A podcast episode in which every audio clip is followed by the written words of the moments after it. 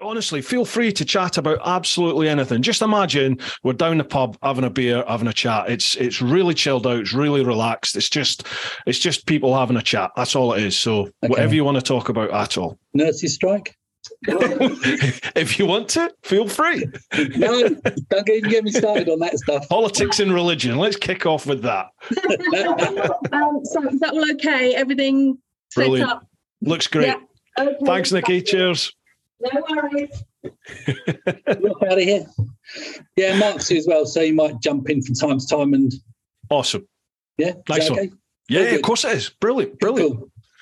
okay, my right, friend. You want to crack on? Well. Okay. Do you have a Do you have a beer? Excellent. He's got a beer already. Right, folks. Here's Ian Wilson from Roadskin. How you doing, Ian?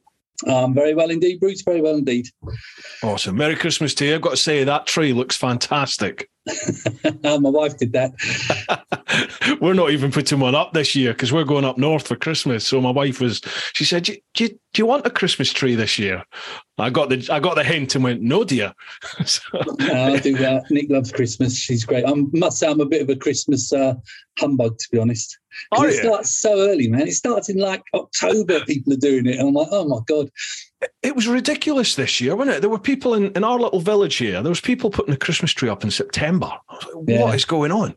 I know it's crazy. I think for us as well is because work really kicks off, obviously with the heated clothing we do as well. You know, mm. it's suddenly got cold what two weeks ago, three weeks ago, and it's just like yeah. turning the tap on. So for us this time of year, we're just so busy. You just never get a chance to rest. And then I've got to think, oh my god, Nick's Christmas present. And then, you know, typically the Christmas Eve, I'm down there trying to buy something and never fits. But, you know, do, you, do, you want a, do you want a Gerbing heated jacket? well, let me just tell this, Bruce. Uh, this is why I'll be very careful these days. For a 50th birthday, we were up at the NEC doing yeah. a show. Her, unfortunately for Nick, her birthday always falls at the NEC show. Mm-hmm. So the NEC, so it's basically a work thing. And her 50th birthday, I had all these plans to do this, this, that, and the other.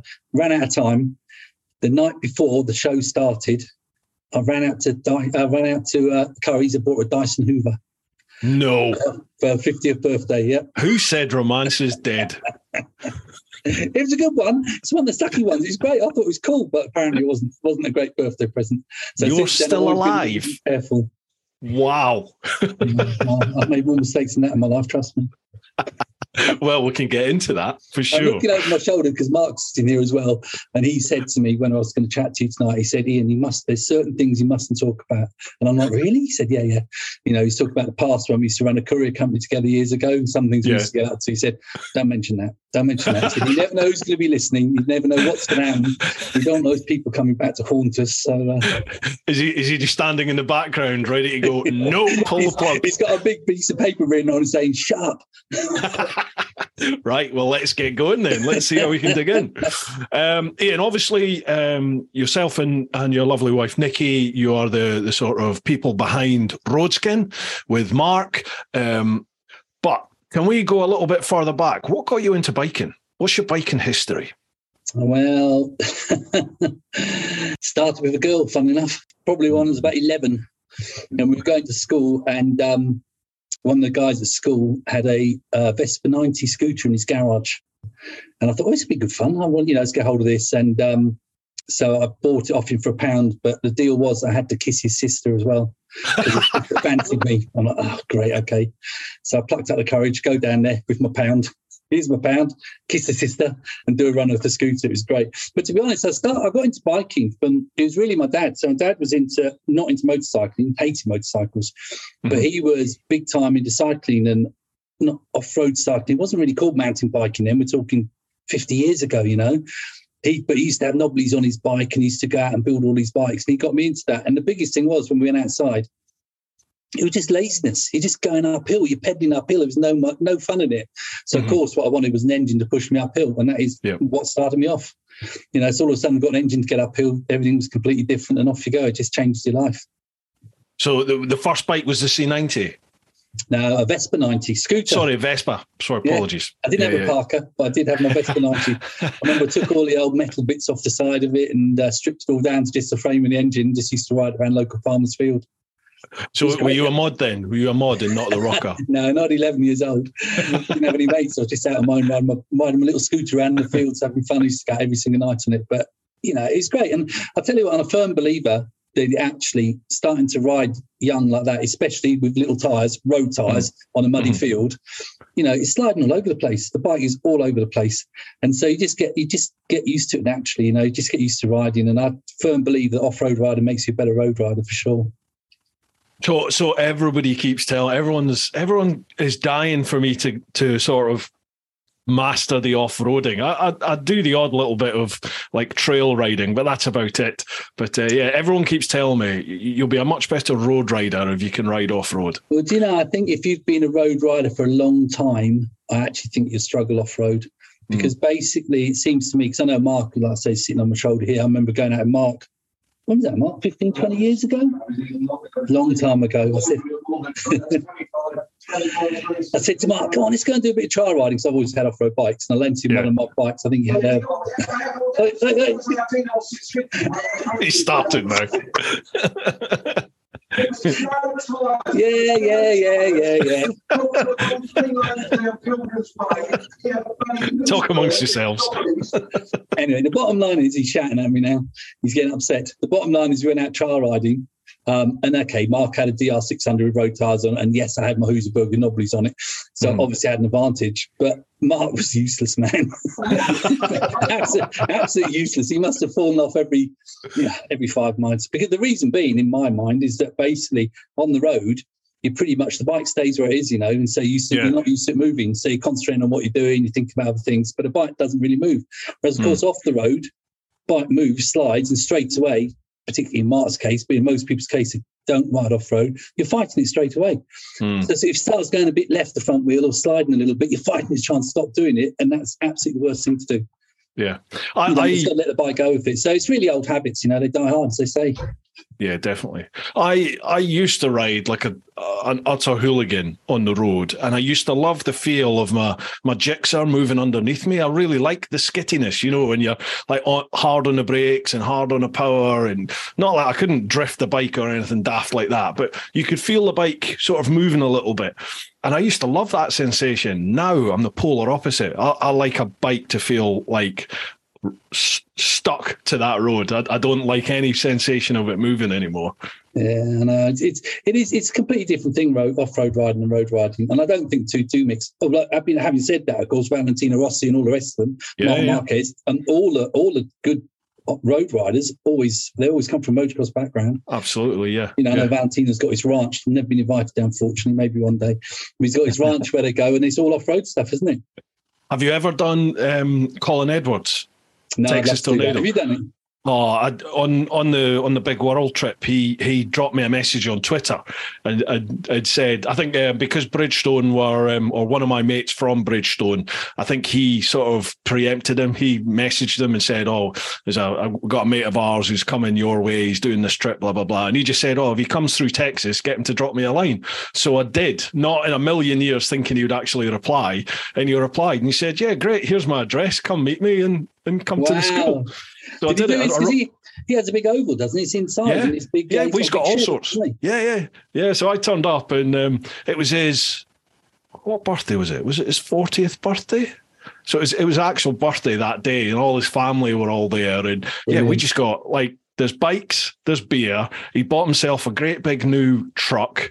So, you know, we were taking well, he he was taking the truck around the, the circuit and jumping it and doing all sorts. Yeah, yeah. And um, there's a barbecue on the go. The only thing was the big 50 cal sniper rifle that he's got. That was Oh, knackered yeah, at the you get to time. fire So yeah, I thought I thought we were going to get a shot of that, but it was it was broken at the time. So it was like, oh, but it was amazing to meet him. He's he is is he's exactly like he is on the telly. He's just just a what just a just how you'd imagine he'd be. You know, very Yeah. very easygoing, very welcoming, just typical sort of Texas bloke. It's funny, you know, we got uh, we were at the uh, classic bike show with Roadskin this year, Mhm. and uh, John Kocinski was out there. Remember John Kocinski? No, who's that? You're going to shoot a me. 500 MotoGP rider. He won Oh, World wow. Superbikes in the time of. He won World Superbikes on a Castrol Honda the year before. Carl, well, year after Carl Fogarty went. Either side of the year. So Carl Fogarty moved to Honda. Do you remember from Ducati? Didn't get anywhere on it, and then uh, John Kocinski was riding. So we're going back a while there, Bruce. But um, I, I I was very late to bikes. I was uh, 2008. I got into bikes, so I, yeah, I'm very late to the scene.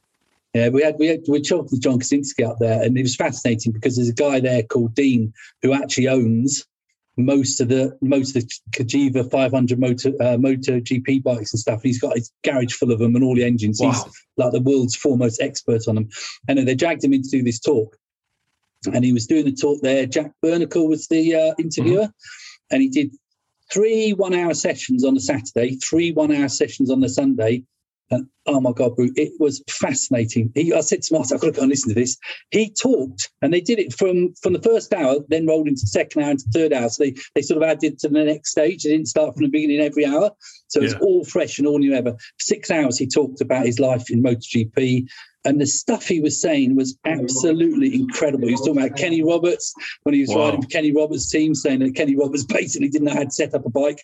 All the bikes were too stiff and they didn't move. And it was, it was brilliant, absolutely brilliant. It was such an interesting thing. And I found I talked to the organisers there uh, after the first hour, and I said, "I hope you're getting this on video. This is just fascinating." Yeah. And no one, no one did it. No one, no one copied it. So it's probably only about three or four hundred people actually heard what he was saying, and it was staggering.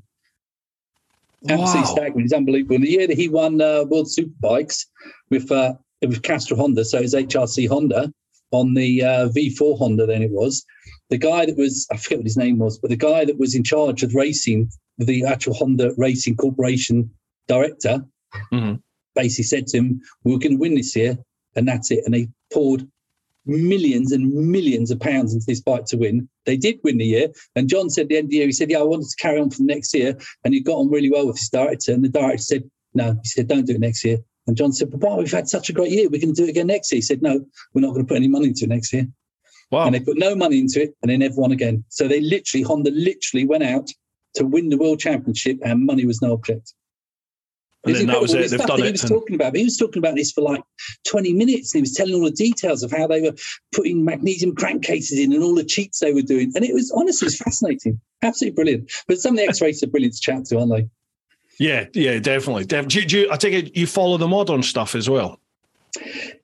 Yeah, I do. But I find it a little bit. Um, yeah, I love watching MotoGP. I watch it all the time and World Superbike. So I was a real big World Superbike fan in the days when Carl Fogarty was doing it and Pierfrancesco Chili and stuff. Did you ever see Uh-huh. the one about when we were in Assen and Pierfrancesco Chili when they had a real go and a punch up with Carl Fogarty on the stage? No. He got taken out. Carl Fogarty won the race. He'd taken out uh, Pierfrancesco Chili going into the last chicane. Right. oh, yeah, we were there. I was there with my kids right opposite. Uh, we watched the whole thing. It was great. Pierfrancesco Chili is the most gorgeous Italian guy. You know, he, even I fancy him. He's just lovely. He was a fantastic guy. He was really fast, really beautiful guy. I've had the fortune, I've been fortunate, I've met him three or four times now. But he's a really great guy. and he completely lost it to Carl Fogarty and he got knocked off. So Carl Fogarty won the race. And then Pierfrancesco Chili comes out with his pink bloody dressing gown on and his furry slippers and just has started having a go on the podium at Carl Fogarty and he had a punch up. It was just the best thing Really? ever. Yeah, oh, it was great. They were really good times. When we used to go to Assen over there, you know, the Assen track, you would get 150,000 people over there watching Yeah. the races, of which Yeah. 100,000 were English people. You know, 100,000. Well, don't forget, in, in back in the day when Carl Fogarty was uh, racing World Superbikes at Brands Hatch, Yeah, had a record crowd up there, 125,000 people were up there. That's crazy, they were isn't it? Fortunate enough to be there in the grandstand, and it was just brilliant. I've never seen racing like in my life, and I don't think they, Wow. I don't think they've ever got back to that stage again. Certainly, World Superbikes sort of dropped out of. I don't know. It, it, it wasn't that popular, which is a real shame Hmm. because I mean, Chaz Davies has won, and you've got um, uh, I forgot his name. Johnny Rea. Yeah, Johnny Rea. Thank you. Seven Yeah. times world champion for God's sake. So it's incredible, and Yeah. he never gets a mention. I know he got an OB, didn't he, on MBE? He- Yeah, he did get sports personality of the year as well. Yeah, he did. In Yeah, yeah, reality, yeah. you know, seven years on the road in a row, he's won the championship, and yet no one's really going to watch it. Yeah, they should have so much more exposure, shouldn't they? Yeah, unbelievable stuff. So I love racing. I love racing that in general. But I did um back in the day. I thought to my boys, I took my boys Jake and Toby, and we went, ah, we can do a bit of bike racing. So for me as a dad, nothing could be more exciting than loading up a van, going to do endurance road, you know, track day endurance stuff, Yeah, um, yeah, yeah. not not off road. So it was road uh, road racing stuff, and we went around Europe to do a series called the No Budget Cup. So the idea was that the bikes had to be over ten years old there was a control tire as well, which is Bridgestone, I think Bridgestone road tire, to try and keep costs down. And it just gave people like us an opportunity to go out there and do. You didn't have to have a license or anything.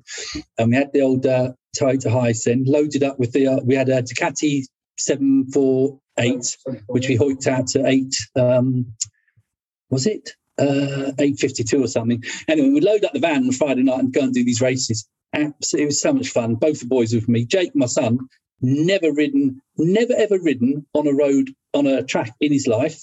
First race we ever did was at the Nuremberg F1 ring. First Wow. place His we ever first ever race. First race we ever did, yeah. First time I've been on track. He'd never, never even done a track day. so we turned up at this place, and even though it was a 10 year old bike, so so, you know, it's not a, it was competitive, and the guys are really, really fast, but it wasn't an expensive, you know, Mhm. dolly birds everywhere thing. But it was just brilliant, absolutely brilliant. I remember Jake's face was just like, oh my God, Dad, what are we doing here? And we're in the Formula One, we're in the pits there, all the Formula One cars are, and we went out there pissing down the rain for the first first race, and off we went and we didn't uh, finish the whole season. So I think it was 10 races we did across Europe. We did Zandvoort, Nürburgring, a couple of tracks in France in his van. we only ever scored, uh, I think we scored five points in the very last event of the year, which was an eight hour endurance race at Zandvoort. And I think we only scored those points because everyone else fell off. What a fantastic experience, though. That's Oh, amazing. great. Best time of my life. Absolutely loved it. Absolutely fantastic. I've still got bits of that 748 in my uh, warehouse. I just look at it, sitting on my desk. The ignition switch sits on my desk, pride of place. oh, it's wow. But you know, Did we, you- were, we, weren't very good, but it was just great fun. Really Did you only do the one season, or did your boy carry on Uh, I racing? did though? two seasons in a row. So the first time I did 748, but everyone was riding then. I think we were allowed 748 because t- twins could go out to 800cc, I think, or 900cc. And if Right. it was four cylinders, they were 600cc. So most people are out there on FZ 600s and GSM, Mm-hmm. you know, Gixxer 600s and stuff. And the Ducati was a little bit slower. But I think really it was us that was slow, man. But you know, you were talking earlier about bikes moving on the track. I remember the first day I ever went on track with my off-road experience, if you like. I was just thinking I was going to be the best rider ever because I could see me sliding into corners. Like I said, I could see all dri- drifting into corners. I Yeah. would just be absolutely brilliant. Oh my god, what an eye opener! I was absolutely shit useless. Honest to God, it's unbelievable. And the two things that stagger me to this day about being on the track on a bike, you know, uh, I was Brands Hatch Indy circuit we were at, and the two things, one was that the bike just didn't move, and I really thought it was going to move, but this bike just didn't move. And now I understand when people talk about inch perfect lines on tracks, or you know, centimeter perfect lines on tracks, yeah. you completely understand. These bikes don't move. You know, if, if you aim them, they will go exactly where you point them. But it's, mm. it's just incredible. They don't move at all. And the other thing that staggered me is how good the brakes are. Because of course, on the road, unless you're in an accident, you know, or you, you know you're panicking, you never you never know how good the brakes are. You never use them. Yeah, you never On grab a race proper track. fistful, do you? No, it was great. I remember going along the start finish straight with Brands into into Druids or into Paddock Hill Bend, sorry. Hit the brakes. I stopped so soon I had to accelerate into the corner to carry on. and oh my god, everyone's coming past me, and I never never really got the hang of it. But uh, you know, Uh, it's just staggering. I love, I love Paddock Hill. I love that. When when you get that corner right, it's beautiful. But obviously, if you get it wrong, it's it's quite catastrophic. Yeah, I'm Right. going to road. Um, we know the guys at California Superbike School, Uh-huh. uh, Jane there. So we supply them with Roadskin trousers and everything for all their, you know, all their races and stuff. So they wear them in the pits and stuff. And um, she keeps saying to me, "Come, come, come, come do one of the California Superbike School things." I'm not really, I'm not really a, know, not really track guy. I've, I enjoyed doing, like I said, it was great fun with the boys, but we're not. You should do honestly. Do they're they're a great setup. They're brilliant. They really are. Have, have you ever done any of them? Schools? Yeah, yeah, I've, I've, I've done um, all. Well, I've, I'm up to level four, and then you can do as many level fours as you like. You know, you, you've got to do level one, then level two, level three, and then level four onwards is really sort of bespoke training specifically for you. You know, they'll look at Yeah, your yeah. riding and go right, what you need to work on, and it's really good. It's really good. Best Yeah, track awesome. training I've had for sure. Yeah, Bruce, I'm 62 now, man. I don't, I don't even fit in my levers anymore. but uh, you know, yeah, Man, don't don't even go there. I, I don't fit into much anymore. Jeez, I've just had I've just had a week in the Canaries working, and uh, yeah, I've come back and tried on some of my clothes, and it's like, oh bloody hell, that's a bit that's a bit compact in Beijing, Austin.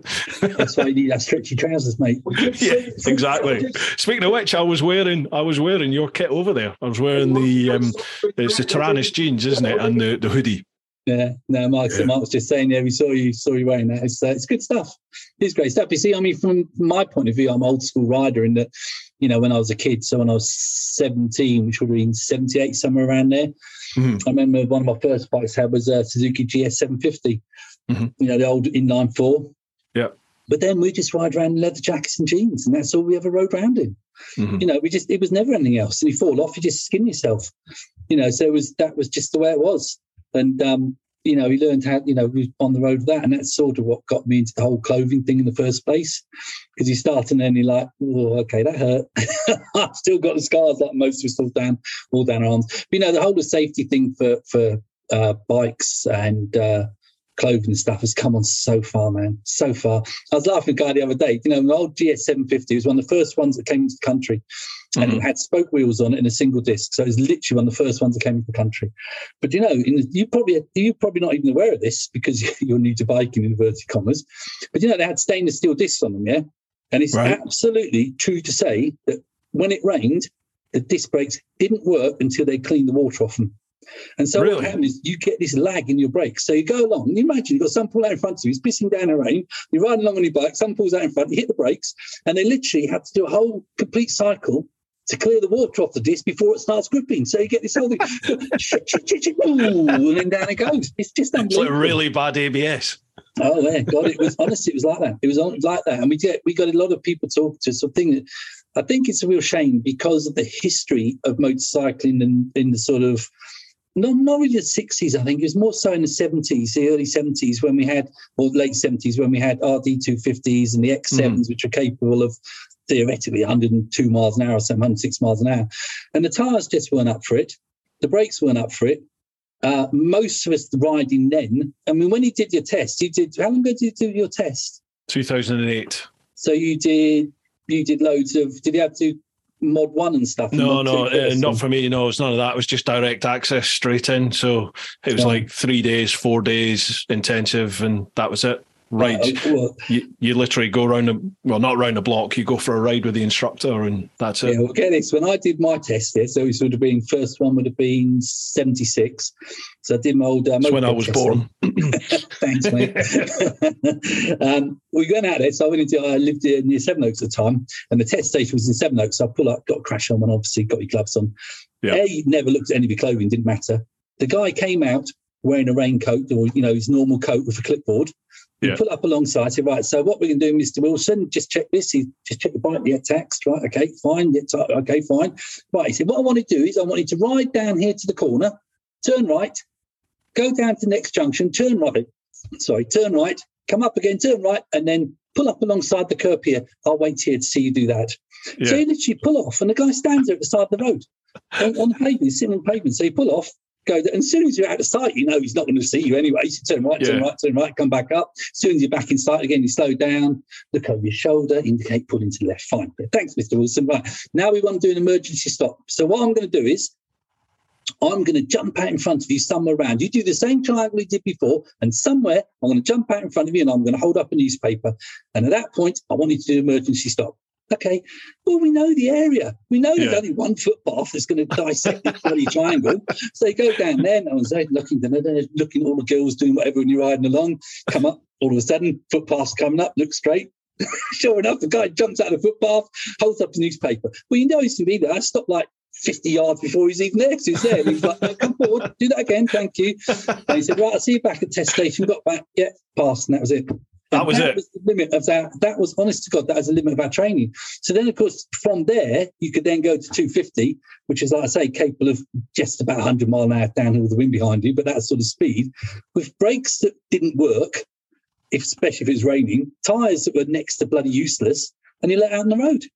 And of all my friends in that time, virtually every single one of us, you know, sadly, some of them lost limbs. You know, honestly, Mhm. it's, it's, it was carnage.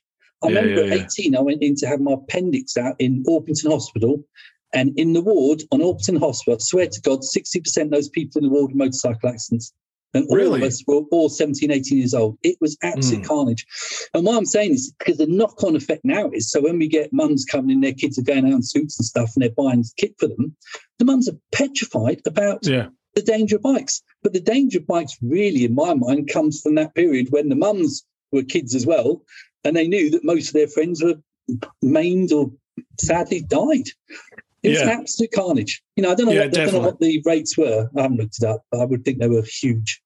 it's almost gone the it's almost gone like to the other extreme now where it's it's it's almost not complicated but it's quite a drawn out process certainly if you're below the age of what is it 21 or 20 22 23 um, where you can just you can do, you can come in and do direct a- uh, access das like I did. I think Yeah. that's is that 23 or 24 you've got to be to do that now? Otherwise like it's mod 1 mod 2 there's loads of different restrictions. I think are they limited to horsepower wise as well? Is it or is it CC now? I, I should know all this, but I'm not entirely sure. Yeah, there, there is.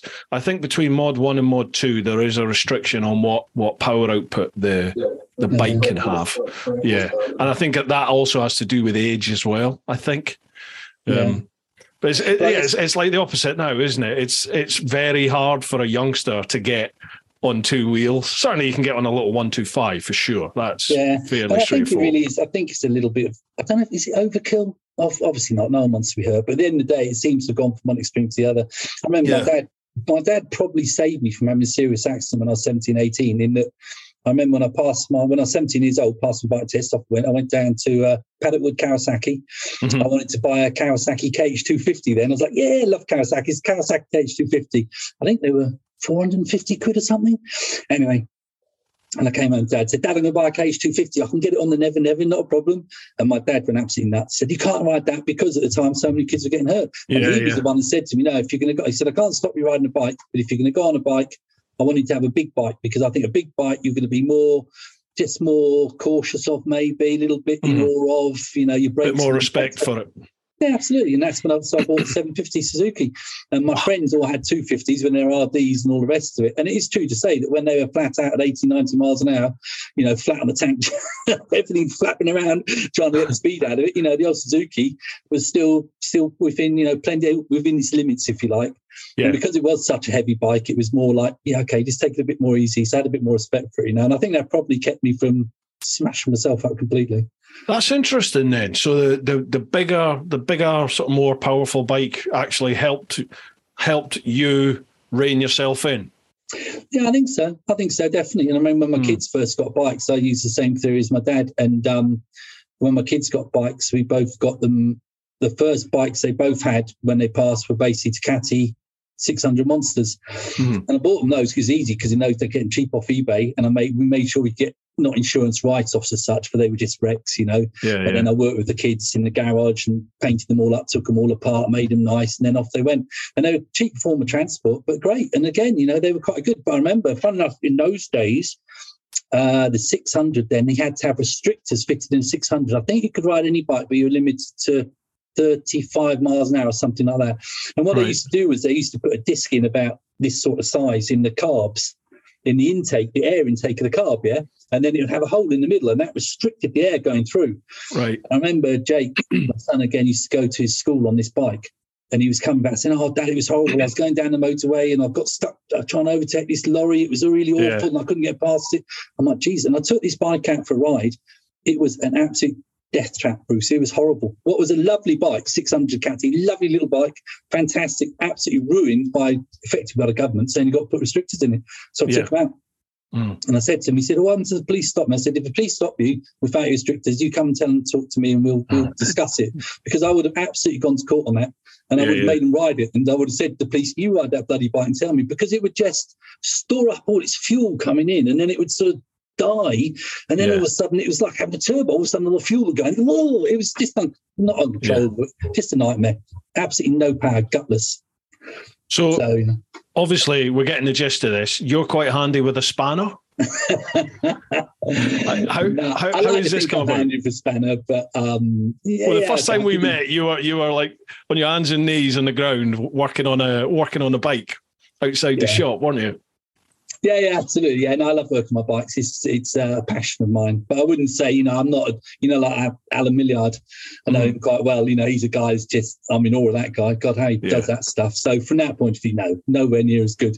But, you know, poodling around, tarting up bikes. Yeah, I love it. Really love it. I think you learn a lot as well.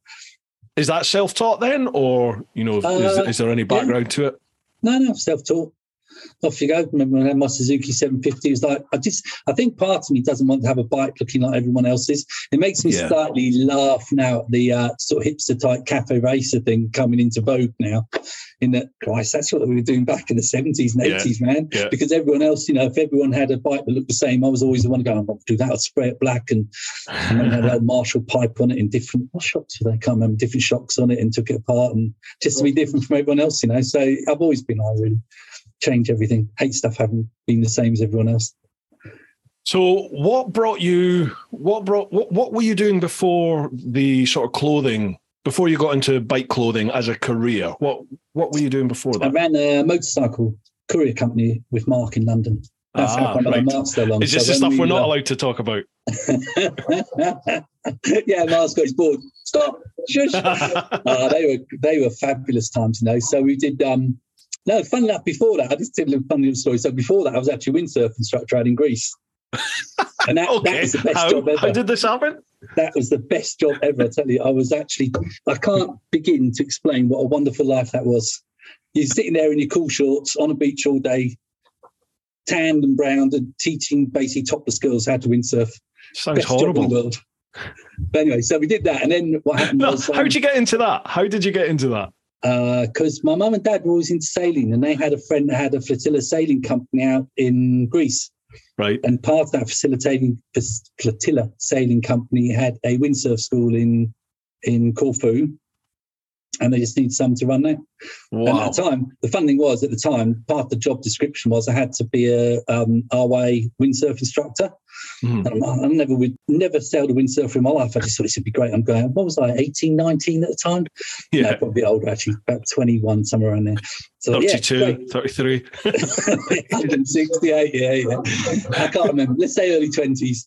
And um, so I wanted this job, thought it's going to be a great job. What a great job. So uh, I went up to the, you know, you know the big reservoirs up by Heathrow Airport. There's big, huge Uh-huh. reservoirs out there. You ever seen them? Yeah, well, yeah. that's where the RYA do some of their courses for learning how to windsurf instruct. Unfortunately for me, so I booked into three day course. Unfortunately for me, for all three days, it was as calm as a mill pond. So the wind never blew.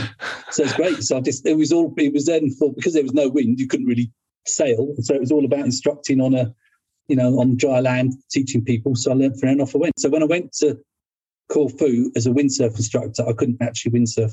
I knew the, I knew the theory of it. I'm like, yeah, okay, I can do this.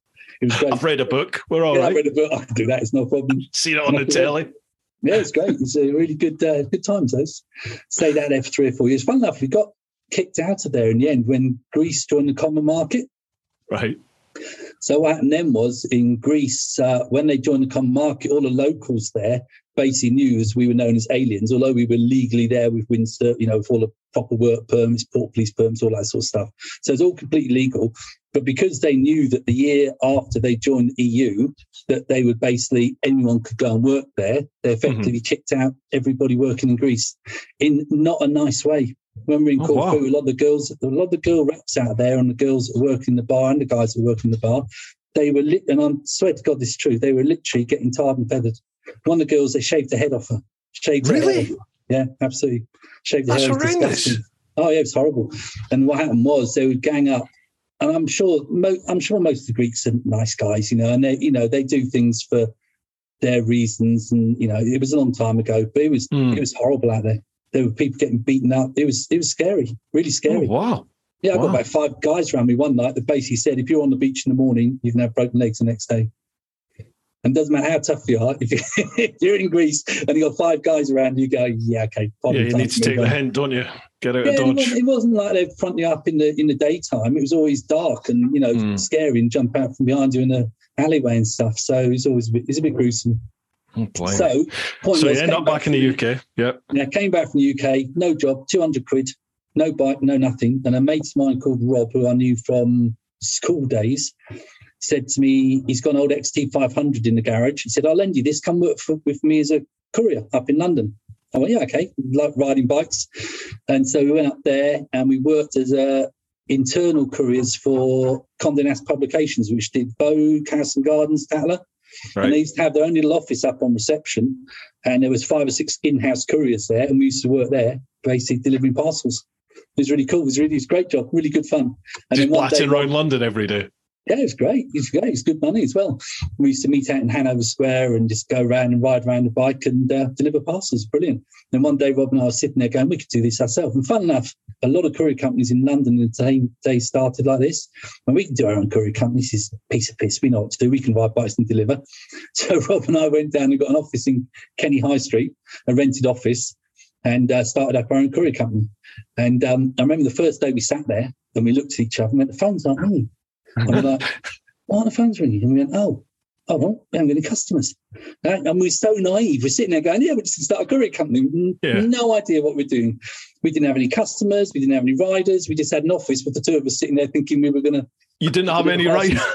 no, just me and Mark, just me and uh, just me and Rob. Right. And we walked up and down Kenny High Street and we said, Oh, we've got to go and find some customers. And one of our customers we got actually stayed with us for years was a company called AT Mays. They're a travel agents in Kensington right. Church Street. Rob and I were walking around going, well, go into, go into here. They must use couriers. And so Rob literally pushed me through the door. I fell flat on my face. The girls in the office started laughing at me.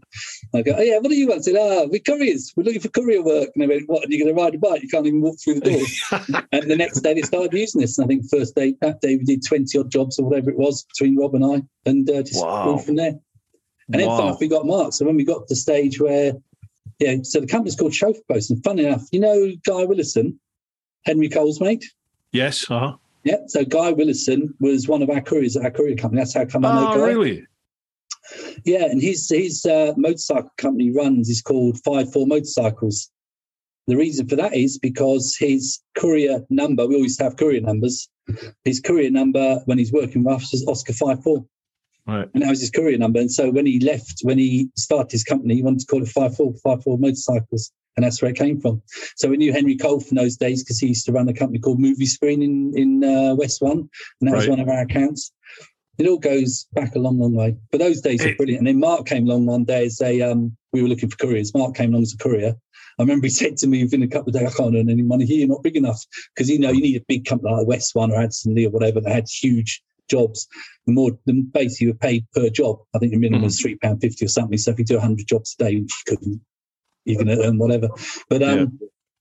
and then Mark came to work for about two days, then left. Couldn't can't work any money. He left, and then I phoned him up and said, "I just got on well with him straight away."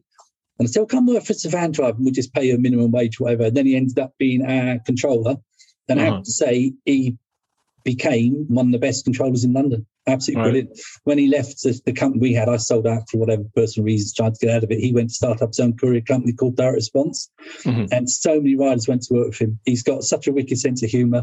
He knew London. You got no idea what it's like being a controller. I think people don't really understand what it's like. In the, you imagine this, Bruce, you've got 60 odd riders out there, yeah? Each 60 riders has got, say, four or five parcels on them. So what's that? 240 parcels. Mm, Mark yep. would know where all the riders were, where all the parcels were due to be delivered, how long it would take those riders to do those deliveries, and he'd be chasing them up, going, uh, "You should be in West One by now. Where are you? Why are we taking so long?" You know, he's really good. It's it's a real work of art being a being a controller.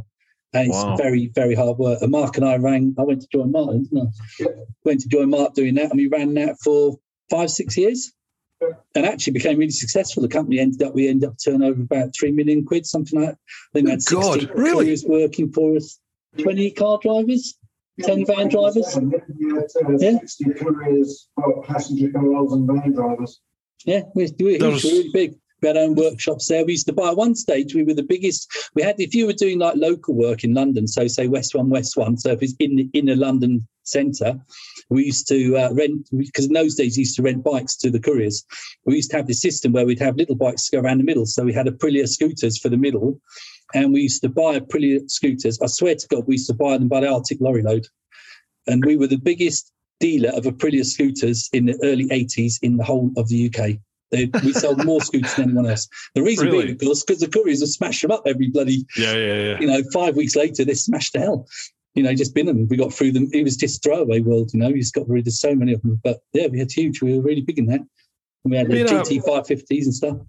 Being a courier seems to be it seems to be a real rite of passage for a certain generation of biker in the UK. There's like a, a lot of the journals that um, I, I kind of know ish now, like traditional press journals. A lot of them started as couriers, and like I think there's one or two racers that have all obviously they've started as couriers. They've been couriers. Yeah. Well, Damon Hill being the most famous, wasn't he? he used to work Damon Hill One. was. I Yeah. didn't know that. No, Damon Hill used to work for West One Couriers. Really? Gee Yeah, enough in the time when we were there. When we were there. The time when we were there. And obviously went on to become Formula One world champion. Yeah. Um, Yeah, it's a so real passage. from, from there, then, did that go, did you go from the courier world straight into the clothing world, or was there another step? No, I managed to uh, smash myself to pieces. I won't go into the whole story, but basically I had a really bad accident and um, I was in a wheelchair for about six months, something like that. Oh wow! Anyway, it all collapsed and I got out of the courier industry just because I had a wife and two kids as well. And it was just going up to London and smash myself up. It's just a nightmare. Yeah. And basically I was sitting at home in my wheelchair, wondering what to do with my life and start again. And um, I naively thought, because I love working on bikes, I'm, I'd lucky I had quite a nice garage, and I naively thought if I work in my garage, I could have a uh, I could have a computer screen in there, and it would come up with you know, and I could have a website and start selling motorcycle clothing, and then a little thing would pop up while I'm working on my bikes and go, "You've got mail, yay!" Yeah. And I'd think, "Yeah, I've sold something," and I'd just take it out of the box and send it off and carry on working on the bikes. Yeah. And I very at that time was when really when the internet and those sort of shops start first started taking off people like Sports Bike Shop, of course, now, but those shops were quite, uh, that been? At 15 years, so I was way in front of them. But say 20, 25 years ago, somewhere around there, 20, 20 years, 25, yeah.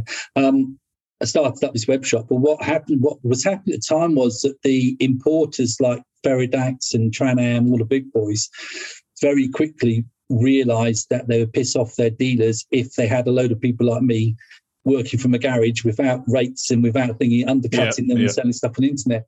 So really they they closed you down and they wouldn't supply unless you had a shop. Mhm. So then from there I went and got this little shop, which was honest to God, it is no bigger than the toilet. It was a tiny shop. And I just thought this is great. It was just meant to be an empty shop, you know, just a shop front basically. So I could carry on working my bikes at home and do that. And I'd go in, I think I used to go in two days a week, Friday and Saturday or something. But it was really just a just cheap, really, so I could get the accounts with Feridax Yeah. and Tran Yeah. stuff to do the selling stuff. But what happened was people keep turning up at your shop. I'm like, really? Come on, you know, because it turned out that was one of the bigger, even though it was a tiny shop, I had quite a lot of clothing. There were no really clothes, clothing shops in the area. So then this stupid little shop ended up getting bigger and bigger and bigger and taking over the shop next door and upstairs, and it just got quite big in the end. And I remember one of the funniest things happened to me was as this guy walked in and he said, "Oh, you've got a great kit here. It's a really nice kit." He said, um, "Have you got anything in different colour than black?" I'm like, "Sorry." He said, "Boy, everything in here's black." And I stood back and I looked, and he's right. Every single leather jacket was black. The clothing Yeah, was yeah, black. The crash helmets were black. The boots were black. And I realised then, actually, just because I like black motorcycle jackets and what have you, is not necessarily the way to do business. You've got to do what other people want to. Cater for everyone else. Yeah. Yeah, so expand out from then. Then, fun enough, I had a guy. It's quite fun. This actually, the link to it is that um, what happened was there was a guy called Roger that used to run a company. He used to run a little magazine, a sort of A5 magazine, and it used to be Mhm. called uh, Re- Riders Digest. Right. Riders Digest, yeah. Yeah. And it was basically a courier magazine up in London. So it was, but that was all it was designed for. So couriers in London got Riders Digest. He used to hand them out on the corner for nothing. And then he, um, then uh, we used to advertise it with old Curry company. We used to advertise in there for couriers. So I've known Roger for years. And I thought to myself, I'm going to see if Roger, I'm going to, I thought of this sort of idea where I might be able to sell sell kit to couriers and then I'd courier it up to London so they could buy it on my website and I'd, I'd take it up to London every day in a van. And I got hold of Roger to talk to him about this and we're chatting about how it worked. And he said, Have you ever done um, Kevlar jeans? And I'm like, Sorry. Never heard of Kevlar jeans in my life. And he said, Oh, yeah, Kevlar jeans. He said, They're really great. It's an old guy called Terry down in Canterbury that brings them in, talk to him. So I got hold of Terry in uh, Canterbury and said, uh, Oh, you do Draggin jeans? And he said, Yeah. And he came up to see me. And bear in mind what I said earlier, if I haven't bored you and you've fallen asleep. But do you remember I used to be a, a motorcyclist? It would be leather jackets and jeans. And that was Yes. that was my protection, probably still is to this day. And so for me to have a jean which I like. And then I had a Kevlar light, and he was like, "Oh my god, this is brilliant! Absolutely loved it." And so I said to Terry, "Oh, yeah, how, how can I do Draggin jeans?" So I started selling. I started being one of his shops that sold Draggin jeans. And what I very quickly realised was, bear in mind at this stage, there were Draggin jeans were the only Draggin jeans available. Yeah. Kevlar jeans, sorry, Draggin Yeah, jeans, the yeah. only Kevlar jeans available. And so no one had really heard of them, and his new thing taking off, and we just rode the crest of the wave. And what I found was that basically that a lot of shops didn't stock them, and actually Draggin jeans had a vast range. I think they had eight different camo colours, for instance. You know, they had a huge range of jeans, and nobody Aye. actually stocked them. And the same with the sizes; no one stocked all the sizes. And so what I realised was very quickly that if I got um, if I had all the sizes in stock and all the colours in stock, then you know people were going to come to you, and people would travel for literally miles around. People came down to Ipswich to Tunbridge Wells, you know, because I had Draggin jeans in stock. And Terry would always say to me every Monday, he said, "God, every week you're buying out my whole stock of Draggin jeans." I said, "Well, they're brilliant." And I think if you if you believe in something, it's a lot easier to sell. I'm not very good at selling stuff that I don't believe in. You know, I Well, need to understand it. I need to know why. I need to give you all the right answers why it'll happen. You know, so I started doing these Draggin jeans, and I said to Terry one day, who at the time was about seventy, I guess. I jokingly said to him, Look, if you ever want to get out, Terry, let me know and I'll take over. You know, I'd like to be distributor for Draggin Jeans in the UK. Mhm. A couple of weeks later, he said, Yeah, I want to get out. So I did a deal with him and took over Draggin Jeans. And it's great. And from then we grew. And I remember the first the first time at the NEC that I was doing Zen. So Terry had been at the NEC doing his Draggin Jeans. We had quite a small stand. And he was also very wary of people nicking stuff at the NEC. So if you bought a pair of Draggin jeans from uh, Terry at the NEC, what he would do was he would take the sale, then he'd write down all your details, your name and address and everything in a little book. And then that was it. So it took a long time to sell these jeans, you know. Yeah. And he did that. I said, Why are you writing it all down, Terry? Why are you writing down the book? He said, uh, Oh, well, because if anybody nicks a pair off the stand, they don't necessarily get the right size. Then I'll know that if they phone me up and say, Oh, I bought a pair of Draggin jeans at the show and uh, they're the wrong size because I exchange them, he can look up his book and go, well, What's your name? What did he buy? And straight away Yeah. know if they've nicked. But of course, he slowed the whole process down. And so I worked with Terry during the takeover period of doing Draggin jeans. I worked with him for the NEC that year. Then next year I did it myself. And I was very much thinking of like just pile them high and stick them on the shelves and just get through them. And Yeah. we were so busy. And at that stage, Draggin Jeans, Mark Grant McIntosh owns Draggin Jeans, still does. And he had a worldwide patent on knitted Kevlar lining for motorcycle protection in jeans. Worldwide patent, so no one could touch it, and it's great. Mm. You know, the first two years, honest to God, I can't. It was just so busy. We were literally the stand was absolutely heaving, and we'd be throwing jeans across. We'd have five changing rooms. It was brilliant. Honestly, it was good. We would sell as many jeans as we could get. It was just incredible. And then one, I remember second year, I think I was at the show. We got bigger and better, stand up better. And there was four guys watching me, or three guys watching me. And I thought, and they were in suits. I thought, what the hell are you doing? And they was they were watching me for an hour. And eventually I went over and said, sorry guys, I don't, you know, what are you doing? Why are you standing there looking at us? It turned out they were the directors of Frank Thomas, Frank Thomas Oh wow. Uh-huh. One of them is a guy called Steve Franklin, and um, he basically was watching. They were watching because obviously Frank Thomas at the time one of the biggest, uh, you know, clothing manufacturers in the UK, Yeah, and they could see yeah. these things going off the shelves, and they basically want a piece of action. Then the next year they came up with a jean, which is a Kevlar line jean. They didn't realise we had a worldwide patent on it. And so we had a massive row Steve Franklin about this. Said, You can't sell those jeans, sorry. So why? Oh, so we got a worldwide patent, mate, tough luck. And the long and short of it is, we were right, they couldn't sell them. But what they very cleverly did was they went to, they did a new jean. And instead of doing knitted Kevlar, which is a bit, knitted Kevlar is a bit like a flannel. So if you look Mm. at close, it's got lots of little tiny loops on it. So it's very, very good at abrasion. And what they did was they did woven Kevlar. And so that simple change from knitted Kevlar to woven Oh, Kevlar wow. Allowed meant them they to broke the do patent. And now you see, I mean, how many people are there doing Kevlar jeans now? All over the place. Yeah, yeah, yeah. Millions and millions and millions. But you know, I think I think last count I counted something like 35 different manufacturers. But the thing is though, you know, Bruce, I do you know, I'm I'm really passionate about it, you know, and I've, I love this stuff. We did we lost Draggin Jeans. I lost it as distributor, fun enough, because we were just a small one, you know, one man band. I think as I was working with my son at the time. Um, in fact, both my sons were working with me and someone else. Um, so although we were selling in the UK and we had a good turnover for, for Draggin Jeans, and we were in something like 80 shops, we had every Hein Gericke shop was selling Draggin Jeans at the time. Mm. So I thought we were doing really well. But Grant McIntosh wanted to be bigger and bigger and bigger. And he went to Fowlers of Bristol, which are a big, Mhm. huge Yeah, distributor. I remember them. Yeah. They probably got 15 sales reps on the on the road compared to my one.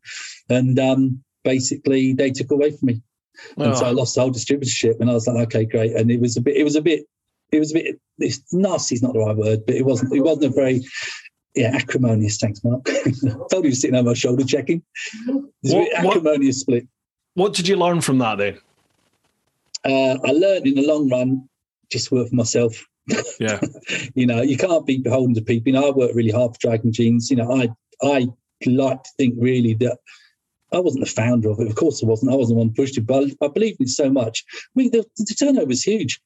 I'm Hmm. always saying I think it's one and a half million quid's worth of jeans a year or something. I mean, it's big. It got really big. And the funny thing about it was that when Fowlers took over, they never really grew because to answer your question, what I learned about it, if you get a big distributor, they've got so many other brands on. I don't actually know. Fowlers do Weise Kit, they do various other bits and pieces. But of course, it's just part of their portfolio. So they Mm. don't really, it's just something the reps have got. Oh, yeah, we've got this, we've got Draggin Jeans as well now. Do you want some of those? Whereas if me, it was the only thing I had really. yeah, Um, you had a real vested interest in in the promotion of Yeah, that product. Absolutely, Yeah, yeah. absolutely. And if you're passionate about something, I think it comes over when you sell, you know. Um, and the fun is slightly going off tangent, but on the side of Draggin Jeans, one of the things Terry bought in was Gerbing heated clothing. And this Right. was 20 years ago. And I'm like, and he said, Oh, we do heated gloves as well. You, you, you bought the business, so you can take those as well. I'm like, bloody hell do I want with these? Oh, wow. Heated glove of my life. Yeah, But yeah. We'll, we'll go with that in a minute, maybe for that boy. But basically, went from there with Draggin Jeans. We went off and did that. Um, but when we split, you know, it did. It hurt a lot. It really, it, it well, basically bankrupted me. It was Oh, absolutely wow. nightmare. It was a real problem. Well, the whole company was based around Draggin Jeans. Mhm. And actually, what they did, which was a bit nasty, was they went to Fowlers at the same time. Even though I had a sole distribution with them, they went to Fowlers. And the only reason I found out they were going to Fowlers was because a girl in Australia, a girl called Joe, who was the, basically the picker and packer in the warehouse, if you like, uh, was chasing her up about an order. I said, Joe, where's this? Uh, I'm waiting for an order to come through. She went into the warehouse. said, Oh, hold on, I've got two orders for the UK. I'm like, sorry, I've only ordered one. And she said, Oh, one's got Fowlers on it. I'm like, sorry. And it's first I Wow. knew of it, you know. So um, it ended up Grant and I basically swearing at each other. Had a fight in Milan. That's a different story. Um, and uh, yeah, he sued me. I sued him, and it all ended in tears. So it was a nightmare time for me. But, Oh, blimey. you know, they bounce up again, and off you go. So from that, and fun enough, during that time, this was when Roadskin was born. Mm. Because Roadskin, I wasn't the founder of Roadskin originally. Oh, the founder not? was a guy. No, the founder was a guy called Aid, and he was uh, an ex uh, an ex Royal Navy guy. Also, he was the heavyweight champion boxer of the Royal Navy as well. So he's a, a big guy. He's a real, he's a bit of a marmite guy, really. Aid. I personally always got on well with him. Never had a problem with him. I think some people he'd wind up the wrong way, and he didn't. But I remember he came to me at the time. He was doing. Do you remember Grin Factor T-shirts? Yeah. They had the big grinny, he used to call them grinny, Yeah, but yeah. that was Aid. So Aid had these t-shirts. Oh, he was oh, doing Oh, Grin okay. Factor t-shirts. So he's a really great designer.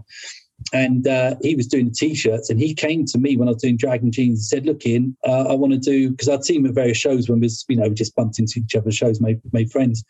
And he came up to me and said, "Do you mind if I do um, Kevlar jeans? I want to do Kevlar jeans." I said, "No, you, see, you know, it's no, I can't do anything about it. You know, there's no patent on it anymore. You can do what you want to." Eh? It was a nice thing to ask me. You know, I thought it was, a, you know, it was a nice thing to do. Uh-huh. Um, and he started up uh, Roadskin, and that was probably ten years ago.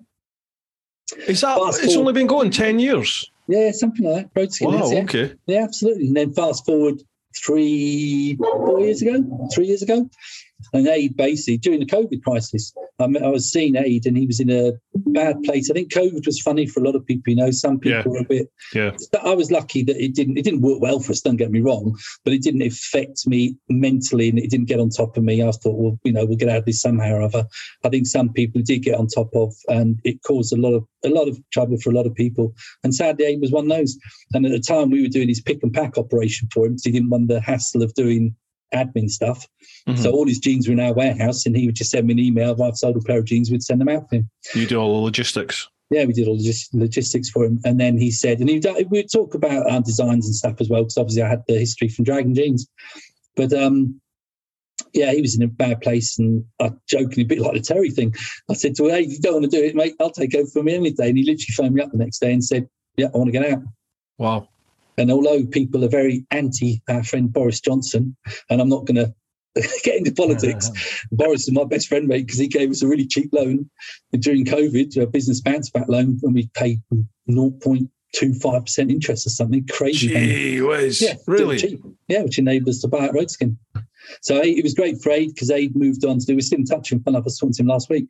So um, Aid moved on and did house restoration. He just wanted to slow his life down and get Mm, something mhm. he wanted to do, which is great for him. And we took on Roadskin and basically, you know, started pushing ever since. So we put new leans on. So a lot of the stuff I've learned over the years. I think Aid was a bit careful. I say, still like Aid. I think he was a bit uh, maybe boring in his in his outlook on it. It was a very basic pair of jeans, Mm. did the job, and that was it. You know. Um, Yeah, your marketing around Roadskin now, certainly in the last couple of years, the marketing's right on point. You seem to be ramping uh, a lot of the different designs. You know, you you've got a couple of different designs of jeans coming out now. You've now just got that hoodie that's come out. Yeah, we've done a we've done a few things. So what I've learned is, I mean, Mark, Mark, my ex courier mate, Mark works with me now, which is great. So we both work together, which is fantastic. Um, and he's really good at logistics and stuff. He's also good at the social media side, which I'm crap at. I can't. I said to him today, "How do I post this on Facebook?" And, oh God, Ian.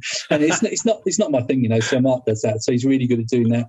But between the two of us, bearing in mind we've both been riding bikes as couriers for God knows how long, you know. We were, you know, we were riding bikes where there was no real decent waterproof clothing. We'd have dustbin bags underneath our jackets and motorcycle news on our chest to keep the cold off. You know, and that's where it was. So we know a lot about motorcycle clothing from a practical point of view.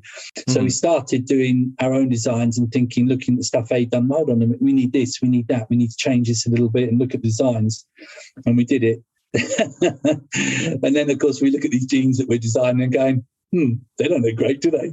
Because neither of us are fashion guys. We're like, oh, okay. So we're good at the practical side and what works, technical side, if you like. But come fashion side, we weren't really great at making things look good. And we bumped into a lady called Sue, who used to be a designer and she worked with Vivienne Westwood, amongst others. And she's brilliant. She works locally and she now works with us as a consultant on design side. So Wow. she's putting changes in, like the fun enough, like the um, hoodie that you were wearing in Spain. So that was quite a baggy hoodie when it was with Aid. So it's quite a baggy, mm, almost like a bomber jacket type thing. Yeah, And um, protective wise, absolutely brilliant. You know, it's a really great jacket, but looks wise, maybe a little bit baggy and a bit old fashioned. And Mhm. so Sumi got hold of that. She took it in at the waist and did this, put pants on the shoulders, changed a few things. Then we put the design in, you know, where you put your thumb through the thing on the sleeve. Yeah. Well, that comes actually from, a, it wasn't my design, but it came from a Dane jacket I used to have as a storm cuff, which is, it works so well. It just works so well. And I'm said to Sue, well, look, let's put this in. Let's put this into the into the into the hoodie because it works really well. I know it does. And so she designed it in for us, and yeah, it does work really well. So between the three of us, between me, Mark, and uh, Sue, me, Sue, me. no, no, now my wife's sitting here. She's going, "What about me?" yeah, yeah. I've got to admit, I was sat here going, "Mention your wife, mention your wife." Nick does the uh, no. Nick does all the uh, all the hidden stuff that keeps the company rolling. Basically, stops Yeah. me spending money on stuff. So she does all the account side of stuff. Does organise a lot of the shows and stuff. So we wouldn't be here without Nick either. I'm sorry, Nick.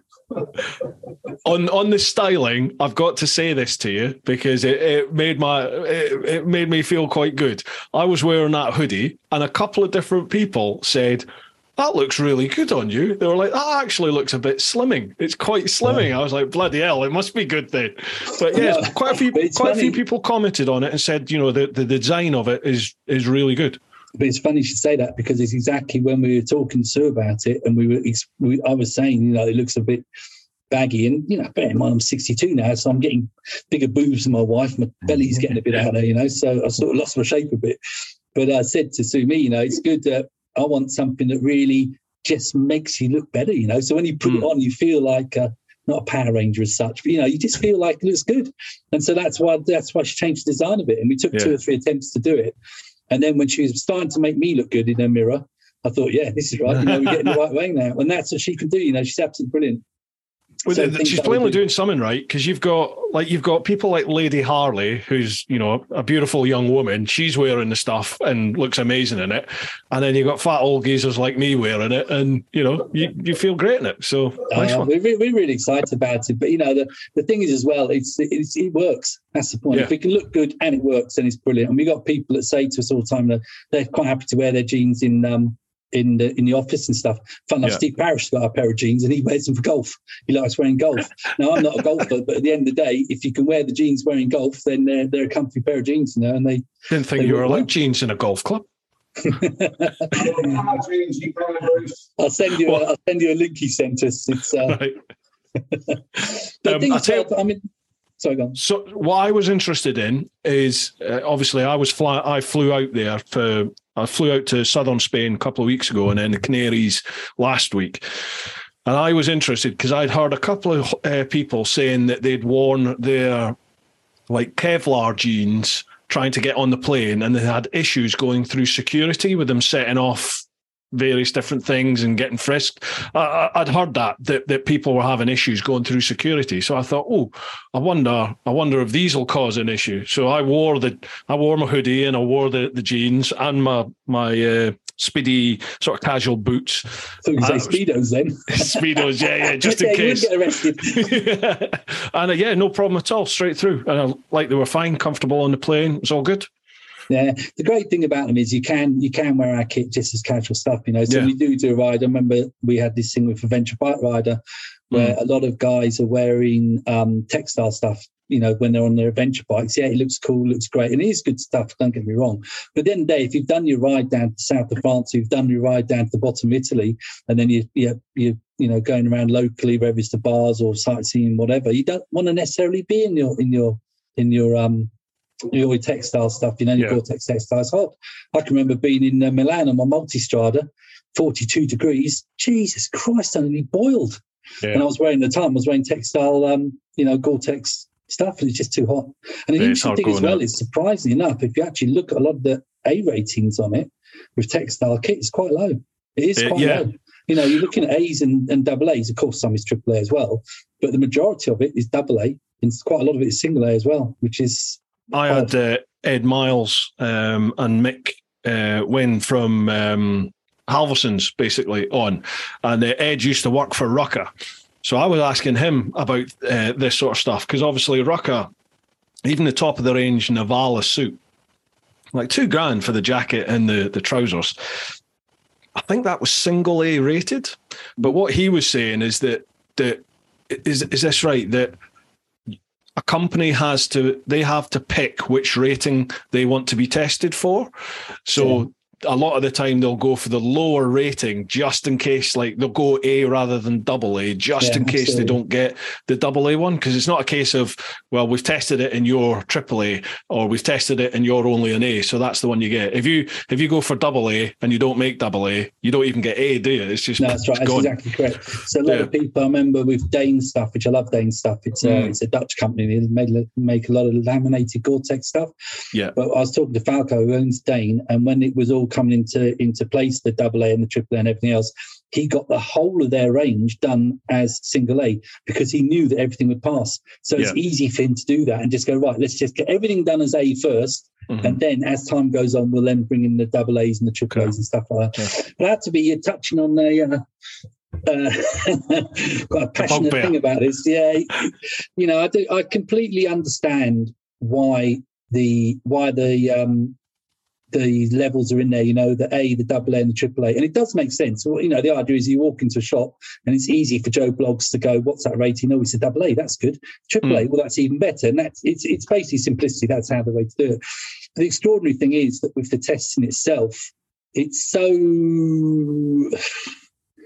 I don't know. There's so much to it. The biggest problem we have in the industry at the moment, in my opinion, is that basically you've got a lot of companies out there saying about slide times and being 11 second slide times and this second slide times and this. Yeah. And in reality, that's their whole selling point. And we have people coming to us at shows saying to us, you know, what's the slide time on your jeans? What's the slide time on this? And you want to go, well, let's just break this down a minute. You know, I mean, for starters, the slide time, what they, they don't take into account any of the testing places. We use SATRA, which is a UK one, but there's a number of, I think it's three different testing places. They've all got to be ISO certified to test equipment anyway. So I think mm. it's three in the UK. There's what Spain, Italy, all over all over the world. You can get them tested anywhere to the same levels. Yeah, they all use the same tests. It's Yeah. all ISO rated. The testing stations are ISO rated, so you all get the same level, which is great.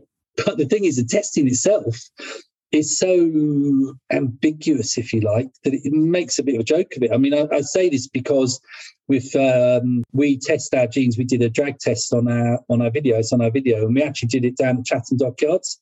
Mm. So there's a big old warehouse down there, and we hired the warehouse for the day. We got the local hog club to come down and drag us up and down the uh, warehouse there to test that. And to be honest, we were doing it really for more of a sort of filming thing, just for a bit of media stuff.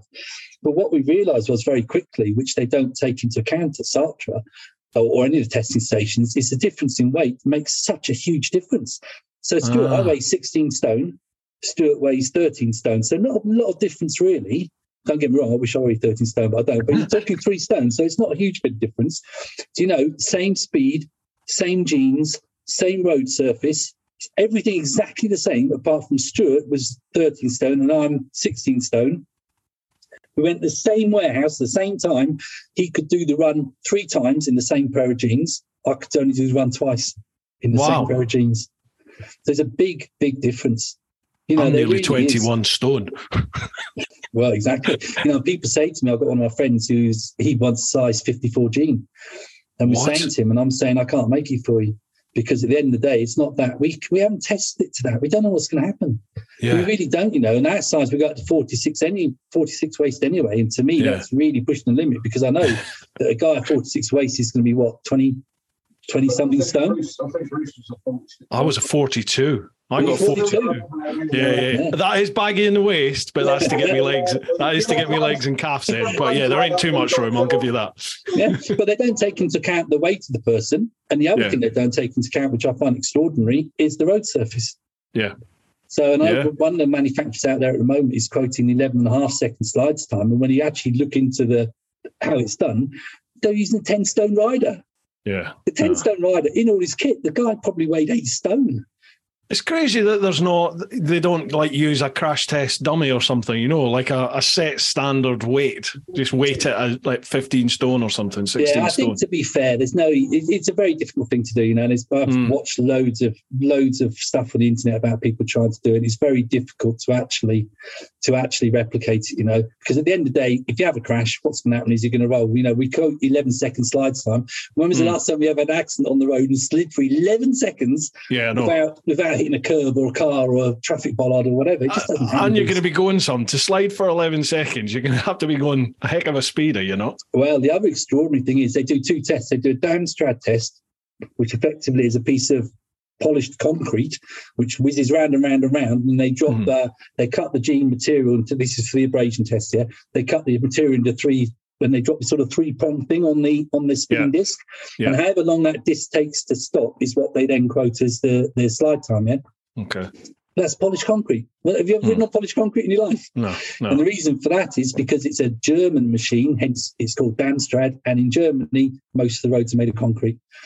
So, you know, if you take that test then into the UK, where none of the roads, well, some, but very few roads are made of concrete, and then you add in shell grip, for instance, Christ, you fall off Yeah. from shell grip's going to rip your ass through. Potholes. Yeah, exactly.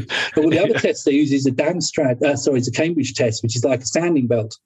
Mhm. And basically, again, so they do that is tougher. So I think it's equivalent sort of 80 grit or whatever it is. I can't remember exactly what it is. But the extraordinary thing for that is the speed of that is uh, 7.6 meters per second, the actual belt spinning round. Yeah. Break that into miles an hour. Have a guess. 7.6 meters per second. Um, good God. Come on, Come on, do basic maths. 7.6 meters per second times that by 676.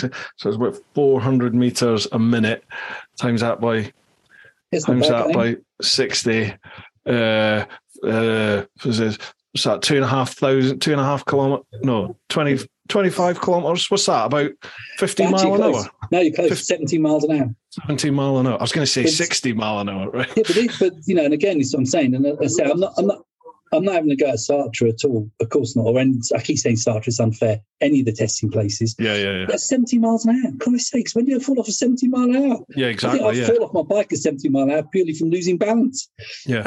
You know, so even very- even if it was 30 miles an hour like Yeah. uh, as a biker you'd think well you know that that's that's quite slow surely you'd want Well, to hit 60 yeah, it's very- 50 60 miles an hour wouldn't All you these, all these rules that pass down from above, they're not- Yeah, but it's very arbitrary. It's all very So- arbitrary, and I think the thing is, at least people know that it's A, double A, or triple A. It gives them a, it gives them some sort of guidelines to how good it is, you know.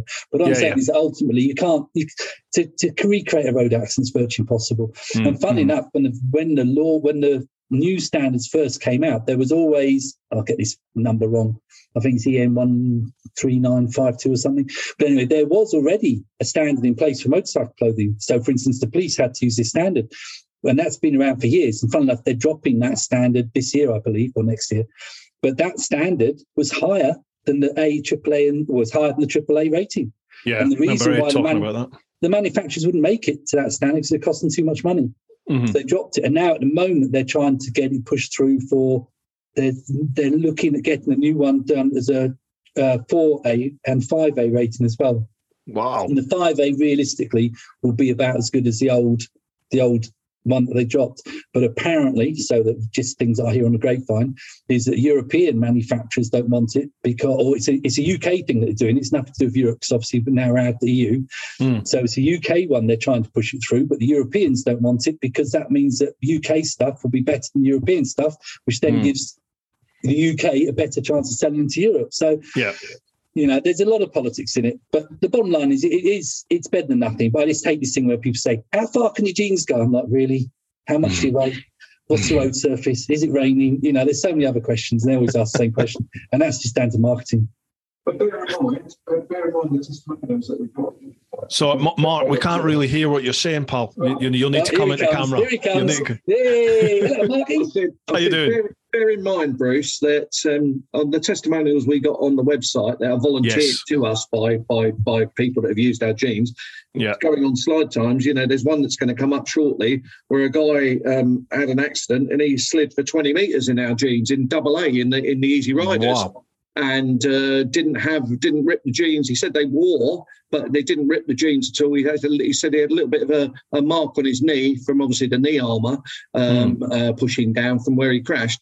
But he said they, he, you know, this is him telling us they, they, he slid for 20 meters. He reckons, you Mm. know. So we've got plenty of testimonials that say people slide for a very long time. Mm. Although we, the way we look at it is ultimately, you know, we know they'll protect you. The chances, I'm not disputing the guy, but the chances of sliding, unless you're on a racetrack, you know, you will bo- you will bounce and bob all over the place. You're going to hit and that's where the furniture, aren't you? yeah, Mm. that's where the jeans come into their element because they're, you know, they're AAA rated woven uh, Kevlar and denim. So with the Mm. bouncing and bobbing, you've got a greater chance of not actually hurting yourself. Sliding for 20 meters is bloody amazing. But, um, you know, I guess this is why I get a bit uptight about the slide time thing, and it is it, it's it's everywhere. It's all over the internet. It's all over people's adverts, competitor adverts, and stuff. The extraordinary thing is, and there are manufacturers out there that have jeans that are rated, but if you actually read the specs, it's only the de- it's a material is rated to A or double A, but the garment isn't even tested, Mm. which So means all you the could be using stitches string sort of to hold them come together, apart. which means Yeah, yeah, it's just going to burst open. So it's a Yeah. real nightmare, but it's something that we, in Roadskin we you know we take seriously. So we try and make the best looking things, thanks to Sumi. But theoretically, they're also, uh, you know, they're And the other- as well. the other thing is, Here he Bruce, goes. is you can't you can't, we started. can't stop people having accidents. Yeah, nobody wants to have an accident. We don't want people to have an accident. We don't want people to put the jeans to the test. But ultimately, we we we ride the bikes ourselves. We know what we want. We know what works for us. We use the best possible uh, material we can to make the jeans be as as uh, abrasion resistant as they possibly can be uh, at this moment in time. And uh, you know, the way we look at it ultimately is if we're willing to to ride in it, We're then- test our yeah, if we're willing to ride in it, um, then then we know that we will put our uh, money where our mouth is. We will always go. I know Ian was talking about how Dane and the others, not just not just Dane, but others would always go for the the rating, the A, double A, or triple A that they can know they can get away with. We will always push ourselves the other way. We will try and get the triple A. We'll put ourselves in for a triple A, and if we fail. Then we'll try and figure out why we failed, try and figure out what we can do to make it a triple A. If we can't make it a triple A, we'll then put it in again for a double A rating. So we won't hmm. go for the easiest option. We'll go for the hardest option because that's what makes it a better garment. Yeah, ultimately. got you. But Makes sense, really, doesn't it? You, you, you're sort of getting one above the competition then. If you can, if you can get that Absolutely. triple A, double Absolutely. A. Well, you tell them yeah, about the interesting one. enough, we've got a new jean coming out now, which are actually getting tested to the old ratings which are going. So theoretically, it would be a five a five star rated jean. And we, we don't have to. There's no reason to do it, but we want to do it ourselves to see if we Yeah, can make yeah, yeah. Comfy Gene, which is basically a five star rated jean. It'd be five A rated jean, sorry, which would be, Good. you know, I don't think those stands will ever be out there, but they're talking about, and let's see if we can make the jean for it. Mm. And yeah, it's quite exciting. But just one more thing on the whole- the whole thing as well, and this I find extraordinary. So, did you know that you can get a, so AAA is the is the highest rating at the moment? Yeah. Yeah. But you know that they don't? You can use as the level one armor in AAA rated jeans. So if armor Really? level one and level two, level 2 Uh-huh. being the better one. I was staggered to find because I actually found out because we only use level two because to us it's like well that's the best you can get use level two. and I was talking to the guys at SATRA at the Milan show recently just to get a few ideas. I like I like understanding how they test things so we can then think, okay, well, we can do that, we can do that, and sort of push the limits a bit. And I was Yeah. asking about armor, and I said, I don't understand why there are uh, jeans and they've got their AAA rated jeans, but they're only using level one armor. They said, yeah, we allow that to pass. And I'm like, but that's crazy. Yeah, that me, doesn't make sense. Well, no, exactly. It doesn't make sense because it's sinking the ship for an eighth of the tar. If you're producing these AAA rated jeans, why wouldn't you put double uh, level two armor in them? Yeah, it's like putting know. like budget Chinese knockoff tires on a blooming Lamborghini, isn't it? What's, Yeah, what, why would you do that? absolutely. Absolutely. But this is what I was saying. in- You do your own research, it's incredible. It's just Wow. unbelievable. And the majority are using single, like, sorry, level one armor. Which you know, as as a as a consumer, um, all all this sort of stuff, sort of, I, I've got to admit, was totally not on my radar at all. I I just sort of went for my textile suit. I was like, everyone kept telling me Rukka were so damn good, and I was like, well, they're expensive as hell. Everyone talks about them. Everyone says they're the creme de la creme, and I bought them. And I, I bought them with no research into like slide ratings, armor, anything like that. None of it. But now, having had a few people talk to me and and say, "Oh, you might want to have a little look at this and that." Now I do look at all this sort of stuff, and that was how you guys came on my radars because I started seeing the ads for Roadskin on like Instagram and talking about your double A and triple A rated jeans and everything like that. And I was like, "Oh, right, okay." So that sort of mm-hmm. led me towards you guys, and then obviously Mark dropped me a line. This is why Mark and I, and and of course Nick, we love doing the um, we love doing all the shows. You know, we're doing Yeah, yeah, 18, 18, uh, 18 shows, stroke rallies next year. We've got a full season. We're going into Europe, which is great. Um, and we do it because we love talking to people and we love explaining. So people come up like yourself and go, oh, well, what's it like time? We can go, hold on a minute. Pull up a you seat, get yourself a drink. yeah, you can talk about it. And we do we do talk a lot about it and we do go on about it. But we're passionate about it, you know, we believe in it. We love our kit. And you, you learn a lot as well. You learn an Mhm. awful lot from people. So we've changed some of our designs. Fun enough, we had an inside pocket now to the uh, hoodie that you've got. Because someone at the shows, in fact, three or four people at one show said, Oh, it's a great jacket, I love it. You put an inside pocket so we can put a phone in. And we why don't we have an inside pocket for a phone? So next lot's come out of a pocket on the inside for phones. Right. So we, you know, and that was directly from from people talking to us and telling Yeah, us. So we feedback learn all the someone. We're changing stuff Nice. all the time for things like that. So uh, that's Excellent. exciting times. Right, listen, we are an hour and a half in and we've not started questions. There's a few questions for us to Oh, go through. sorry. It's sit all. No worries, no worries. Uh, do you do you need a do you need a pee break or anything like that? I need a beer, Brad. I will have a quick wee actually. Yeah, this isn't No live, is worries. No, no, yeah, no, it's not. it? Pass me the bottle. See you in a pee break.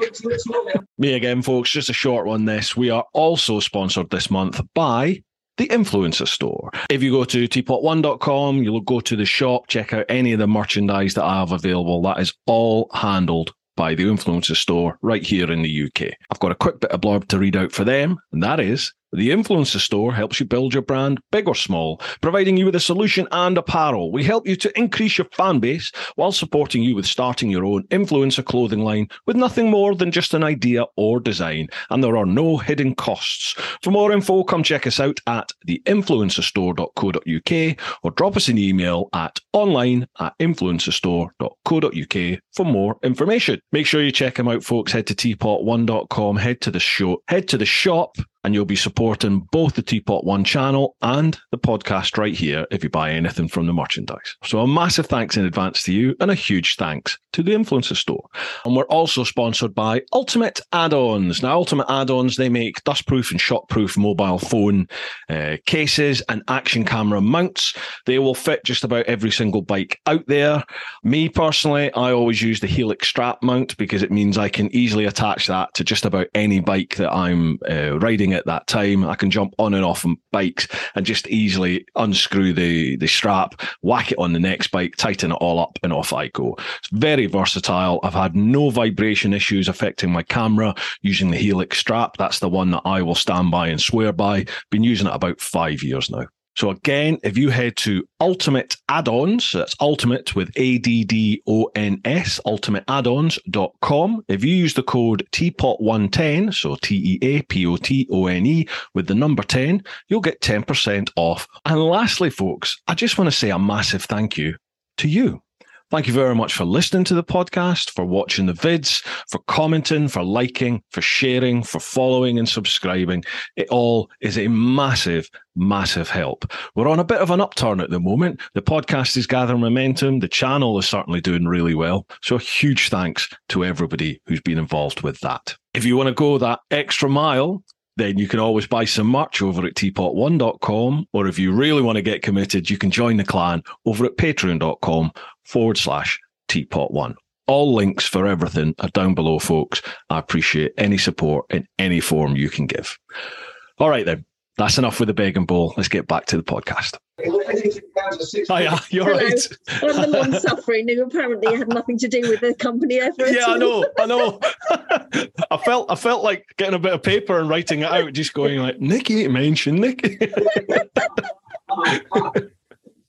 go, none taken, none taken. yeah, we, we haven't. Were you were you at the shop when I? Yeah, I think you were at the shop the second time think I came, walked- weren't you? I think I came in when, yes, yeah, I did, yeah. Yeah, just popped in. Yeah, yeah, nice. Yeah, I was well impressed. I, I wore them out in Spain, um, southern Spain, and the temperatures ranged from like ten to I think twenty four degrees there, and it rained a bit right up in the top of the mountains, and it was lovely. It was really nice. Kept me warm. It wasn't too hot. And then when I went to Canaries last week, it was. It got to 33 degrees at one Whoa. point. like my Nice. wife sending me messages going, it was minus four here this Yeah. morning. I'm like, it's 33 here. And yeah, it was great. Loved it. Loved it. Yeah. I'm just washing all the kit now, actually, because yeah. Yeah. we, we have, we've had so many positive um, reviews on the on, on the hoodie. It's been Brilliant. brilliant, actually. Yeah. It's been absolutely brilliant. And when we went to the NEC, because as Ian said, when you go when you do the shows, that's when you get a chance to actually speak to the public who tell you what they're looking for. I mean, Yeah. Ian knows, you know, we all, we're all riders. I ride a bike, you know, we've all got our licenses, we all ride. So we sort of know what what the consumer wants. But Mhm. There is always something that somebody can tell you. It's a learning process the whole step of the way. Yeah. And when we do the shows, it's lovely. But the the comments we get from uh, with people walking past at the NEC go, "I got your hoodie. It's brilliant. They Yeah. love it. They absolutely love it." And it's amazing how I, I was saying to Ian how how the brand seems to appeal to so many different like ages and types of biker. Like like from you know the uh, uh, is it Lady Harley? I've yeah, seen yeah, on yeah, on. Instagram. Yeah, so you you- know you've got young ladies right through to you know people like me, uh, and and everyone in between seems to like. Well, I think that yeah, exactly. reasonable. That's what we're trying to do because it was when we took it on, and obviously Ian told you the story of that. Um, we, we wanted to develop it, we wanted it to grow, and we wanted to appeal to more people. And we often had people at the shows saying. Um, they, they'd obviously bring their wives along to the show and and the or, or the wives would be the riders and say well have you got anything for us? And it's like okay we need to extend our range. Yeah. but it's such it's quite a slow process because as ian said you eh, you can't just say oh yeah okay we'll just do a ladies jean and there you go there's a ladies jean you've got to go Mm. through all the testing and it's yeah, yeah, yeah. uh, honestly at the moment from concept to getting it out there is a year. It takes us a year. Yeah it's Wow. a year from the moment we say okay let's do a ladies leg the leggings that we do Mhm. at the moment so from that from that moment we say okay let's do a legging to to actually getting it out on the shelves, as it were, is a year. It's a year of, of, production, getting them getting them over, um, going, okay, we're not happy with that, and doing tweaks here and there. So there might be three or four um, samples coming over, and then of course you have to go for the testing, mm-hmm. um, and that takes. It's now taking nearly six months to do that. So it's such a long process. So you know, when people say, "Oh, can you do a bigger size or can you do this?" It's like, yeah, but it's not going to be tomorrow because yeah. see you next you know, season. There is, yeah, yeah there is such a lot involved. But yeah, I'm really glad you're pleased with it. Anyway, I don't want to jacket. Ian's come Excellent. back. Nice to chat to you. ta Oh, bad luck, you got me back. right, sorted. Sorted. Right. Welcome back, folks. Right, first off, we'll head to the clan over on Patreon. So it's patreon.com forward slash teapot one. Um, first one we have here Mark Fulcher. Oh, right, you're gonna have to pay attention on this this one, Ian, because Mark Mark likes to rant. Let's see. I up my ducks. So Going to keep this relatively simple this week. Questions for all to answer. Now, Ian being an ex courier, and if Bruce hasn't already said, he went on a bit of a ride once upon a time, yawn. So you must have seen some pretty interesting things en route. So my questions are your scariest road experience you've had or witnessed uh, whilst out and about?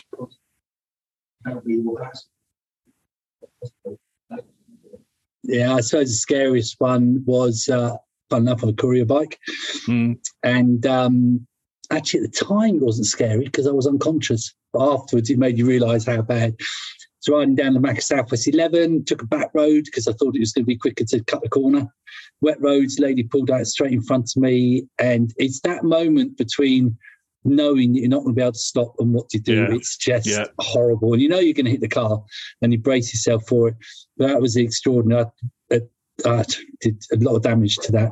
Broke my back, bashed my brain in, did 101 things to it. But you mm. know, the weirdest thing about the whole thing was because obviously I was unconscious, ended up in hospital. But the strangest thing and the scariest thing was that uh, when it came to the insurance and stuff, I had to go down because, like every claim, it wasn't my fault. Someone pulled out in front of me, claimed a crash and stuff. They wanted the police report for it, and I had to go down and pay for the police report for the accident. So I went down to the police station and paid for it. You um, have to pay for the hmm? report. You had to pay for the report. Yeah, had to go and pay wow. for the report. So I got this report back. We're going back 25 years ago. Yeah, well, yeah. I think it was cash over the counter. I can't remember. Anyway, won't go down that road. Yeah. anyway, the point was, I got the report. I was reading it, and uh, the police report. The guy said the policeman was the police guy was writing it. And He said I was called to the scene of the accident. Uh, I walked up to the accident. I could see the motorcycle on the road, and uh, the car was all smashed in, and in the gutter, lying face down, was a white Caucasian that wasn't moving, and he looked mm. dead. And he walked up, and I thought, Jesus Christ, it was horrible, man. Yeah, I, I, I had a similar thing with a. I mean, I've had someone pull out on me, and I, I end up rugby tackling her polo. I think it was a polo, and um, yeah, that put me in the hospital. But I think the, the worst I've, I've ever felt was seeing my mate do that a pal of mine, we were on tour in Spain and we'd gone into Portugal. And it's the old, you know, everyone's behind you. I was leading, and then all of a sudden, no one's there. And you're like, oh, this ain't right. then one of my mates sort of caught up with me and we trundled along for a while. Nobody, nobody. And then no traffic is coming from that direction yeah. either. So, you know, you just know, don't you? And I remember I turned round and went back, and yeah, all it was like a bomb had gone off, and all my mates were like, some were stopping traffic, and a load of them were over in like the side of the road in the gully where where our mate was, and you're just like, oh no, no. no Thankfully, he survived, but yeah, that's well, that's horrible, isn't it? from a third party, it really brings yeah. it home. You know, it's like, well, yeah, but you know, the scariest bit is that it's that moment when you know someone's pulled out in front of you, Mm. You know, you're on the brakes, you can't stop. Like Jesus Christ, you know, it's that there's, there's seconds, isn't it? And mm. it's just just horrible, absolutely horrible. I saw I saw a horrific thing in in Thailand, which I'll not go into too many of the details of. But you know, out in Thailand, they're they're um, a lot of them are uh, Buddhists. You know, they follow the the, the Buddhist religion. So mm. for them, it's just like, well, if it's God's will, it's God's will. You know, they just he just pulls out and he just this lad on our moped just pulled out from a side road in front of one of the flatbed trucks. You know, they're, yeah. they're like they're like 20, 30 foot high, just stacked with stuff on the back of this flatbed, and he just pulled out in front of it because that's just what they do, you know. It's well, if it's God's will, I'll get away with it, and if it's not, oh well. And yeah, this truck collected him, and um, well, yeah, I would. I, I stopped to see if I could help, but the most important part of you wasn't attached to the rest of him. And it's like, oh, blimey. I think that was So- one of my courier days. You know, I love my courier days. It was very anarchic. It was very uh, drug fueled, drink fueled, crazy times. You know, um, and it was it was really really great times. But uh, the most horrendous thing was we lost. I think three riders during the time Mm, there, mm. and that's horrible. That's absolutely horrible. There's nothing worse than knowing you know you're on the radio talking to them, and then. There's no one there, and you call them, and you call them, and you call them. we Oh, had an instance once where Sheesh. you know, we had the police guy picking up and went, you know, this is PC whatever two five eight nine. Uh, Who am I talking to? He explained it and said, "Well, I'm afraid your rider's in an accident. He's down. We're calling the ambulance. It's it's horrible because you Yeah, just you're so you're so close to these guys. Way they all work and laugh together and go to the pub together on a Friday night. Mm. And then yeah, it's sad times. But Blimey. Right, let's bring the mood Yeah, up. Cheers for that one. Mark. Thanks, Mark. Mark, yeah. He's got another question. Best route Oh, for a cup no. of splosh and cake. Sorry, say that again. Best route for a cup of splosh and cake. So, best sort of bike calf. What route do you do? Well, we go down to down to the coast from here. What's it called? Where the there's a calf down there in that bend. What's that one called? Where the where the road's going, the whole cliffs are going away. We've been down there. Birling Gap. Birling Gap. All right. Uh huh. Uh-huh. Yeah, there's a really nice road there as well. And it's a great road because on the way down, it's it's got a couple of complete, you know, hairpins on the way down. But Mhm. the great thing is that if you're at the top, you can see all the way to the bottom. You can see there are no cars, there's no Mm. police, there's no nothing. So for that two miles or so, you completely own that road and you can do your own thing. It's just And that's the Birling Gap. yeah, nice. good calf down there as well.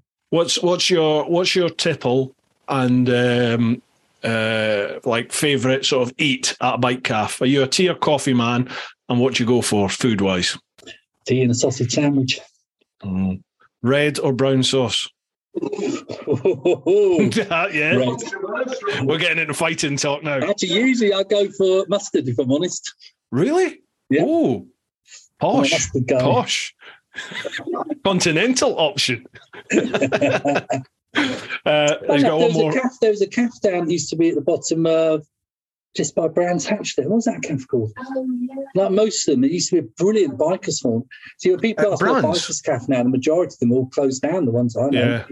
Well, even the Oakdene, the Oakdene that um, Yeah. on the A20, is it A21? That's gone now as well, isn't it? Yeah, and that's incredible. And don't Yeah, forget, yeah. we're going back to days where with Box Hill, where they got Ryka's calf now. Mhm. You know, we, we we used to go to Box Hill when there weren't speed bumps on Box Hill. Right. It wow. was great, and there used to be. I bet that was to- fun. Yeah, there used to be a time. There used to be timed from the top to the top to the bottom and bottom to the top. We used See? to time each other up and down. He's the reason there's no bo- there's no speed bumps there. yeah, okay, don't He's the reason why you can't get a bike when you're 17. You know, It's you- this generation. Yeah, have you ever been to uh, Heston Services? No. So if you go to Heston Services now, you'll go in their car park and there's barriers all the way across the car park. Do you know Is that your fault as well? Go on. Because in the old days, it's third, third Thursday. Yeah. Third Thursday, we used to go Chelsea Bridge. Third Thursday of every month, we used to meet at Chelsea Bridge, and I mean hundreds. Yeah. And we used to race down M4 off of the first roundabout, back up Heston services and stopping services. And there it was just burnouts and wheelies and drag Bloody racing across the car park. And then back to Chelsea Bridge again. It was great. Can't do that It genuinely anymore, is all their fault. It is. Yeah, well, I, you know, I do wonder about. Yeah, I think you're probably right. But But you had a great time. That's all right. oh, yeah, Um, right, next one. Just Yeah, to lower the tone. now. Don't worry about it. Just to lower the tone. Best. Oh God! Cheers, Mark. I'll probably get blacklisted now. Best backside you've seen in a set of leathers on a bike, and be being thankful that the missus wasn't on the back and that tinted visors are a thing. You'd never guess Mark is newly single, would you? Uh, well, sadly, I'm being really boring here because my wife's got the best backside. Good man. Good man. And, He's learned. And actually, He's learned. there's another. I can give you another bit bit more to that as well. When we were doing the ladies' jeans, Uh-huh. Um, we did the first pair of jeans, which we did, and uh, we realised they were a bit low at the back. So when girls are on the bike, bearing in mind Nick isn't a passenger, she got a pillion. She rides Oh, yeah, back anyway. down. But what we realised is, of course, it was too low, and then we found that you know your knickers are sticking out the top. So what we actually did was, and this is our testing and our uh, how we design our clothing. We got her sitting on the bike in the in the warehouse. We measured how high her knickers were sticking up above the Is this jeans. your excuse? Is it right? no, this Uh-huh. is true, and that is exactly how much we added to the jeans. See, design work. That's how it Yeah, but works. what you've got to remember, Bruce, is that took 26 models to do Yeah, that. yeah, yeah. I bet. I bet. Well, you've got to get an average, don't you? You know, you need to make sure. Yeah, I was there for six hours with my camera. Genuinely, Uh, Nick's, Nick's butt's the best. Excellent. Well done. I'm not saying anything. I'm not going to say a thing. Also, if this is the last one before Christmas, happy Christmas to everyone. Get pissed, put on at least two notches on the belt, and enjoy some well-earned R and R. Cheers, Mark. You too, pal. Right, next one. Louise Worsfold. Evening all. I recently bought a Roadskin belt, which is great quality. Thank you for a decent product. Two questions, if I may. First, what's the worst bike related item that you've ever bought or been given, and why was it rubbish? Ooh, That's a good one. ooh. Worst bike related Well, if item. I'm honest, the worst bike, I didn't really buy it. I got given it as a present. Does that count? Yeah, absolutely. Yeah, being given is one of them. Yeah. Cool. So my mum knitted me a jumper with a motorcycle on it. Wow. he was, was 32. it was awful. and I used to have to wear it as well. Look, I've got a jumper on, mum. It's like, oh my God. Tell Come you on, Mark. I'll tell you one that I've had recently, Bruce, and it's probably Yeah. because I'm a total imbecile and I don't know how to use it properly. Is one of those, I don't know if you see them on Instagram and that, it's one of those chain lube protecting the wheel things. They're in orange, and you Right. basically put them around the back of the wheel, and then you spray your chain lube on and your cleaner. and it- Yes, I've seen them. Can I master that? Can I master that? I've used it once. It's chucked to the back of the garage now. I it took me. I put so much crap on the floor. that I ended up. Oh, this is a total waste of thirty quid. This was.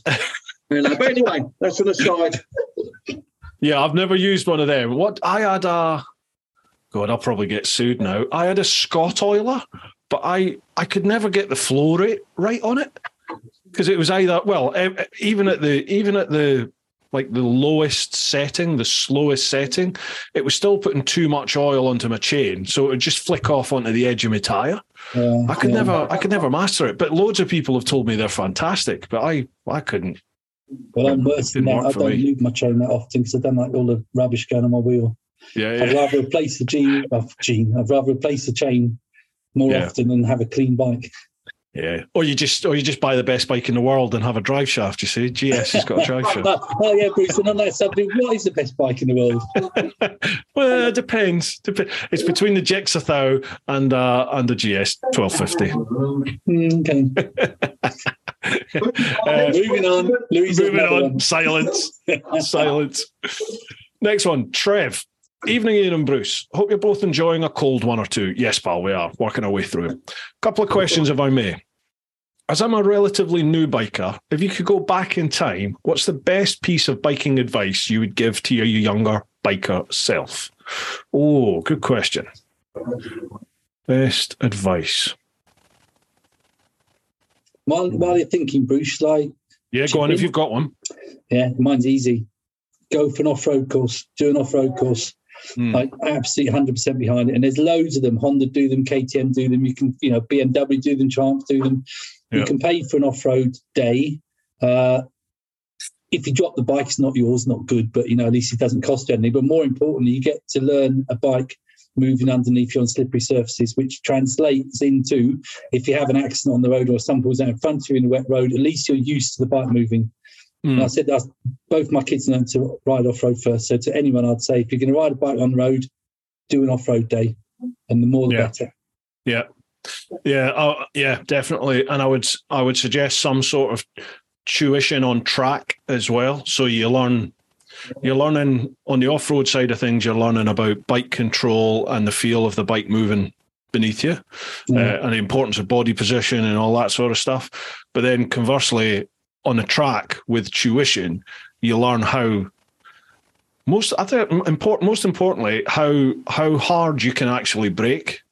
I think is really quite important and how much grip tires have on tarmac for sure um, that's that was quite a revelation for me I did the Ron Haslam race school Right. and it was peeing it down like torrential rain and we all turned it was a tire launch I think for Bridgestone and we turned up well, I rode up there, so I was the only one in in leathers. Everybody else, all the other journos were in cars, and none of them had put any kit on because they're like, "Well, there's no way this is going to be cancelled."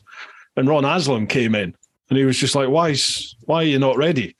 And I, one of the journos was like, "Well, there's no way we're going out in this." And he was like, "Hang on a minute, hold my beer." And he went out and he did a, like spanked a lap out on the Silverstone. Came back in and he was like, "Right." Have incredible. It was it was incredible. I mean, I wasn't knee down, but blimmin' heck, it was it was outstanding the grip that they had. As you Yeah, said, it's not your bike, is it? So you know you, you push it, Yeah. and yeah, it was an my dad taught me as well, and this this has lived with me forever. And it was when I first started riding bikes. We were, we were driving on the car, fun enough, and he said to me, um, he was talking about he had an advanced driver's instructor, and we Mhm. were talking about how they do and what they do and stuff. And he said one of the things the advanced driving instructor was, or, or driver instructor, but he suddenly put his hand over the rear view mirror, Yeah, and then he turned around, Dad, and said, "What's behind you?" And Yeah. Dad was like, "Oh," uh, uh, uh, uh," and he couldn't answer it. And it's Yeah. extraordinary because you know this thing about the lifesaver thing about looking over your shoulder, hmm which I do, and I am teaching everyone else, and I'm like, quite like, why, why, why do you even do the lifesaver? You should know what's Mm. behind you. You should always be looking in rear view mirrors. yeah, You know, since my dad told me that all the time I ride, I'm always constantly aware of what's behind me. Yeah. Don't say, you know, life saving, of course, is good. You know, it's a good thing to do. Don't get me wrong. But at the end of the day, you shouldn't need to do it because you should know what's behind you all the time. Yeah. I, I actually got criticised for looking in my mirrors too much Yeah. on the on the police Well- bike course, and I was like, too much. It's just from uh, I did the car, the, the police car course, and there you're constantly. It's li- it's literally it's like every couple of seconds mirrors checking the mirrors all the Yeah, time. absolutely. and it's just force of habit. Like it's force of habit now for me. I'm just about always being checking aware the of the mirrors. environment, you know. You Yeah, yeah. know what's going what's around you. I'm staggered about a number of people don't do it. You shouldn't be thinking about, I've got to look over to my shoulder, see if there's a car overtaking me. You Yeah, yeah. know there's a car coming up fast behind you. Especially if it's got blue lights on it, eh? Yeah. Well, exactly. Yeah. That- that- that's one of the reasons, isn't it? Is knowing what's around about you and knowing is that is that like unmarked car that's been behind me for quite a while now. Um, all right, what's what's going on with it? Yeah, yeah. Absolutely. Absolutely. Uh, okay, cheers that one, Trev. Oh, he's got another one. Uh, this doesn't have to be bike related. If you were if you were a guest on Room 101, what two things would you put in there? Hmm. Two things, Room 101. 101's when you get rid of stuff, isn't it? Stuff you don't want. Yeah, stuff you you've got to get rid. Of. Yeah, So Stuff you don't firstly want. for me, I would put every MP in the land. Oh yes, Every single one of them. absolutely. And the second thing I put in is every single bloody journalist. Ex- except for motorcycle journalists. Obviously, obviously. Honestly, I can't believe the crap that's on these days. It, it annoys me now because I I sort of probably naively grew up thinking, I would say certainly into my twenties, you know, up until my twenties, I grew up thinking like stuff on the B, the news on the BBC, that's fact, and that's just the way it is. And then all of a sudden went into the old bill and like dealt with stuff that made the news, and you're like, that's not what happened. That's the total, that's utter bollocks that you're reporting. And you suddenly realise it's not true at all, is it? It's just what what is news, what's nicely to uh, good to market. Yeah, Yeah. I know it's, it's unbelievable. So that's, that's who I put in all the MPs and all the journalists, Apart from bike journalism. apart from bike journalists, who I love. Apart from bike journals, yeah, well covered, well covered. I was going to say traffic wardens, but but I think I suppose traffic no, traffic wardens are a necessity because it would be carnage, but it already is carnage. It is carnage in town, so Yeah, I think traffic wardens now are just a way to make money, aren't they? Aye, local yeah. councils. Yeah. And and these private speed camera operator things, nah, I don't like that. Uh, If I'm going to get done for speeding, I want it to be from a, a physical copper. Do you know what I mean? Like Yeah, but you know, an actual I'm- person. I personally am very pro speed cameras. I think they're brilliant. Oh because yeah, what yeah, because what's happened is now they've got so many speed cameras on the road, they've basically removed all the traffic police. I think I Mm. was talking to a guy, a policeman in in Kent, probably about five six years ago, and uh, he was in. I don't want to drop anyone in, so I've been careful I say, but he was in getting some heated clothing off us, and his Uh-huh. radio was on and stuff, and he got called away to a incident which was probably a good twenty five miles away from where we were. And I made the comment about, God, isn't there anyone closer? And he said on that day, there were only two traffic police, excluding motorways, only Mm. two traffic police on the road in the whole of Kent. Yeah, yeah, yeah. You know, there's so many, there's so few traffic police now. It's great. So as long as you know where the speed cameras are and there's no Mhm. traffic police on the road, it's great. it's not just traffic police. Sometimes there's like there's just no police. Full stop. You know, there's hardly any to cover an entire county. It's ridiculous. London, London is like an anomaly. Really, there's there's so many old bill in London, but even then, there's not as many as there used to be at all. Yeah, I know. Anyway. It's sad, you know, if you could reverse the room 101 thing in the little box, it would be if we got rid of all the politicians and all the all the media that we're talking about, not not by journos, Yeah. and then we could replace all the MPs with normal people like you and I that maybe got a bit of common sense. Like a taxi driver hmm. well, I just think like really, you know, like God, you can sort the world out so easily. I'll tell Iceland did that. Oh, sorry. Go on. Then. Go on. I was going to say, I'll tell you a quick story, Bruce, about the police and that. I, I've got a few mates that work in the police and or, or or have worked in the police. One of them used to work for the Essex, and he used to phone me up. Yeah, that they, they, it was so politically correct, the police force. Um, he used to phone me up when he was locking the station up. Yeah, because he was the only one in the station, and he said to he said to me that if the people of this town, I won't tell you what town it is, actually knew how many active police officers there are here, they Mhm. would be absolutely shitting themselves. Yeah, You yeah. know, he used I to bet. phone me up because he was getting he was being threatened, and he used to phone me up so that I could be a witness if something were to happen to him when he's locked the station up and tried Mm. got in his car. So he used to phone me up until he'd actually got in his car and was driving away Mhm. and that was it. And that's how bad it had become. You know, I'm not saying it might be slightly different now. When this was a number, it wasn't that long ago. You know, you're talking about between five and ten years.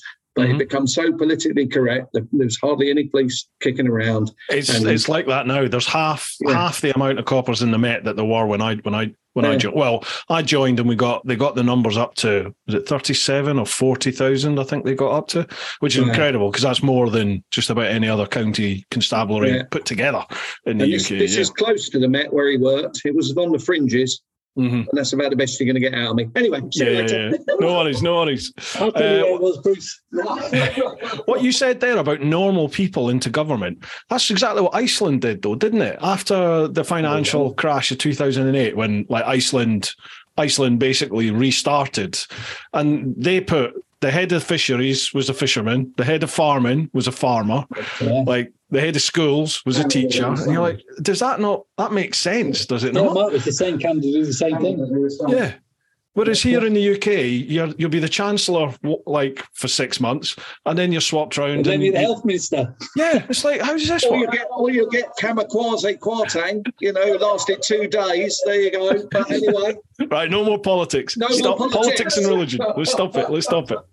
Right, Trev says many thanks and hope you both have a great Christmas and a fruitful 2023. Cheers, Trev. Same to you, pal. Thank you. Right. Uh, second last one. Rebecca Christie. Evening all. Question for Ian, and apologies if it's something I should know the answer to. What bike did you do the Red Bull Romaniacs on and why? We haven't even mentioned this. You've not even brought this up. You did the Red. Bull Romaniacs. I did it on a KTM 300. Wow. Wow. When was when was this that you did it? yeah. Nick's corrected me. Second time I did a Husqvarna, but Husqvarna KTM, same factory. You've done it twice. Yeah. Bloody So hell. first Come time on. I did it because I hadn't ridden. I used to ride, do a lot of off road stuff. So I used to do a lot Mhm. of enduros. Did at Clubman's level, I hate to point out, I did uh, British Championships, Southeast Championships, and stuff. Mhm. And at the time, looked after myself. I was quite good. So it's you know it's quite cool. And then um, life got involved, courier companies, kids, all the rest of it. Didn't do any off road riding. Then about twelve years ago, got divorced. Things went a bit pear shaped on me. Sitting there on my own, going, "What am I going to do?" And I thought I'm going to go back off road riding again. And I just, I really love doing it. It's a real passion of mine. And so I thought, what's the hardest event to do? I know, Red Bull Romaniacs. And so I did it having not ridden off road for about 10, no, 20 years or so, long time. Jesus. And the first time I did, I did my press ups before I went out there. We drove out to Romania, and the first Set year I 10, did it, job done. Yep. yeah, the first year I did it, oh my god, it was just awful. They basically give you a joker day, so you have to finish every day. It's about 100. It varies every day, but say 120 miles off road, and we're talking about literally up mountains through rivers. It's incredible. There's nothing in the UK that can come anywhere close to it. It's just brilliant. Romania, incidentally, is a beautiful country. Yeah. I went it. out there and uh, they give you one joker day, which you're allowed to fail. You have to finish it within an hour's time of the, you know, within an hour of stuff at the end of the day. Otherwise, you're Yeah. disqualified. So they give you a joker day, so you can have one day where you finish out the hour. The first year, I didn't finish one single day, and I was disqualified on the fourth day because I had my joker day spare. The first two days they cancelled one because this, that, and the other. So anyway, it was an absolute disaster. And when I started riding, I thought, this is awful. And I was just sort of embarrassed myself really. It was horrendous and I was just awful. And I thought this is not right. And so came home again very depressed. And then I spent the whole year, literally the whole year, getting fit and riding my bike. I rode every single weekend. I did Yeah. poor old Nick, dragged around the whole of bloody the UK, did some British Championship rounds again. And I rode and I rode and I rode and I went back again. And to be honest, I felt really good. I think I looked good. you know, down to 14 stone, I could do 200 press ups. It was brilliant.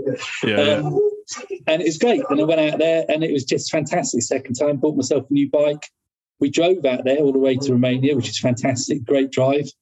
And uh, we had a fantastic time. And Nick, was just an angel out there, she's absolutely brilliant. So she has, she did all her services, which sounds easy, but you're in a 120 mile loop in the Roman- Romanian mountains. Your sat nav doesn't really work. You've got waypoints to get to. They're giving the grid coordinates to work to Wow. and she'd have to drive up there. And they start all there. They do now. They do an iron class as well, which is for like beginner beginners. But when I was doing, they had bronze, silver, and uh, a gold, which is championship guys. People like Jay and Graham Jarvis who Jarvis. Yeah, can yeah. walk up mountains, you know. Crazy, Um, isn't he? And I was in the, the bronze class and we went round and then we had two service intervals during the days and Nick had to get these service intervals. There's one classic one where she's going up this one way road in the mountains. She had to squeeze past some trucks coming down that was for earlier riders. And she literally had to get out and move rocks at the side of the road with her wheels hanging off the edge of the road to drive round to get up there. And she Gee said, whiz. so she got home that night and she's like, well, back at the hotel that night. She's like, Christ, I was scared shitless really. So she did a really, really good job. And I couldn't have finished it without her. She kept it going the whole way around. Which one did you break your collarbone in? I was just a way to ask that. The la, the la, the second year that I did, so the first year was absolutely pants, embarrassed myself, it was awful. Second year, I was a lot better. Um, started off okay, was doing okay, moving up through the rankings, things were looking good. Then the last day is always quite an easy day. I don't know if they've changed now since nine, ten years ago, but last day was a bit of an easier day. Mhm. And then I just got through a really difficult bit, and I can't begin to explain, Bruce, how hard it is. I mean, it's it's not build the world's hardest enduro for nothing. It's impossible. You know, you're riding across some of these. Just it's just like a rockery, you, you know. But it's a whole mountain. You ride around the side of a mountain with rocks as big as cars, and you're trying to work your way around. And I just got through this really, really difficult bit, and it was at the beginning of the last day. Got through this rocky bit, and I was really pleased. Got past a few more riders, starting to move up. Things were looking good for the last day. And I was going across the top of this. They had like a gravel track, which is going across the top of this mountain. So really easy compared. It's just like doing a trial ride in Wales, you know. Yeah. And I don't know. uh, To this day, I don't know what happened. I just don't know what happened. But I hit something. I actually, I just, I don't know. I just don't know. I was riding along quite normally, relaxing. I went straight over the bars at about 50 miles an hour. Bang. Broke your And that was it. collarbone. Yeah, and then I uh, smashed my shoulder out completely. I couldn't even move my right arm, which is obviously a throttle arm. But then at that stage, I'm like, oh my God, this is second year. I've got to finish. I've got to finish. So what I did was I turned the tick over up on the bike. Then I could use my left hand. And um, at the end of this particular section, which was like an in between difficult section, if you like, there was a, a guy, uh, they have these first aid points. Mhm. So I went in there and I got off my bike and he's like, I was like, oh, my shoulder, really hurt my shoulder. And he looked, he said, yeah, get a helicopter, broken arm, like broken shoulder. I'm like, no, no, no, I've got to finish, got to finish. Said, no, you can't finish. Can I get a helicopter down? No, no, no, no, no, I've got to finish, got to finish. And he basically just looked at me like I was mad and uh, gave me a morphine jab. So it's like, oh, this is good. I like this. So Yeah. off I went. And then from then on, Well, what I so you finished was- it with a broken collarbone.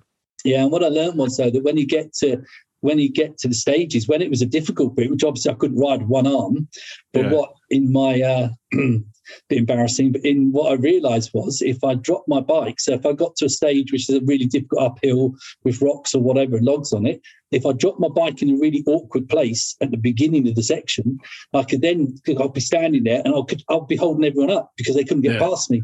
And then I'd say, oh, I've really hurt my arm, really hurt my arm. And he'd go, oh, God, hold on. And they'd lift my bike over the tree or through the log or across the river to the other side. like it, And like then it. everyone went past and I could walk across the other side, get back on my bike again, off I went.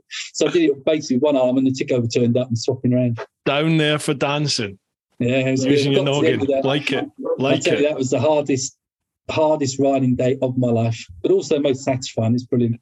So when you said you turn the tick over up, so is that? I'm assuming that's so that you can use the clutch as like a, a th- feathering the clutch to act as a throttle, basically. Yeah, so I can't remember, you know, for argument's sake, I was on about third rev, something like that. So the bike was revving its nuts off basically all Yeah, the time. yeah. But it meant you could change gear because obviously on a dirt like that, you can change gear without the clutch anyway. Wow. Both up and down, it's quite easy. So just slick it through the old gearbox and off you go. Easy on the easy bits, it's quite an easy thing to do. Yeah. Um, but on the harder bits, it was a struggle. But like I said, I just used my uh, brains, got in the way. And Fair play, fair play. Uh, Rebecca- Wait, wait, mate, that's that's something in itself. Wow, fair play to you. Rebecca Christie's got a second question um, to you both. You have to deliver a movement sensitive chemical from UK to Nepal by motorcycle. The chemical needs to be kept at an even temperature and not be vibrated, otherwise, it would explode. What bike are you going to do it on and why? Oh, UK to Nepal movement sensitive chemical. Someone something with excellent suspension. I'd have to pick a adventure bike. Probably not a BMW, even though you love them. Last Hmm. time I rode a BMW, it used to shake like hell. Do they still shake? Really? No. Yeah. No, they've all they've all got sem- well, they've all got full um, uh, semi-active suspension now, don't they? They just glide. It's Yeah, lovely. old engines to go. Dum, dum, dum, dum, dum, dum, dum, Uh, yeah, they're still fairly agricultural. The boxer's still fairly agricultural, but So nothing. I mean, but probably the uh, what's the full cylinder one? The X XR twelve hundred is it? The XR, ah, that's yeah, but that's really rigid suspension. That's like a that's a proper road focused bike. That the XR. Right. So I think in terms of engines, if you, you need a smooth engine for the journey with good suspension, Hmm. so maybe on the Triumphs. Yeah. Uh huh. Yeah. The, yeah. Yeah. Good point. Because much though I love Ducatis, they do shake a bit. I haven't thought the Gold- V4 one. Goldwing. Got wing. Yeah. Goldwing. Big armchair. Smooth as you like. Oh, I see, well, I assume that the roads in Nepal are going to be a bit rough. Well, there's no roads. Yeah, there's no roads. But I mean, you know, just plug it, plow your way through. You're not going to be going quick, are you? Well, I won't be going quick. I'll just be plodding my way along. So I just want a nice plush suspension. And I can listen to tunes on the Goldwing as well. Uh, Have you ridden? Have you ridden a Goldwing? Genuinely, have you ridden a Goldwing? No, we borrowed a um, BMW. What was that by? A bagger, K sixteen hundred. 1800 bagger off BMW a couple of weeks ago to do a thing for Gerbing Heated Clothing. We did, we did a Yeah. film for that. And the local BMW garage lent one of those. Not particularly a bike that I like, but what an incredible bike. Yeah. Unbelievable. Smooth, comfortable. Believe it or not, the Goldwing's better than that. I've never ridden one. Honestly, it's it, to ride one. I I was kind of like that. It was only because people were telling me ride one, just ride one, and I, I managed to get my hands on one with Honda. Amazing, absolutely. I I would glad if I had thirty two thousand pounds, I would gladly have one in my garage.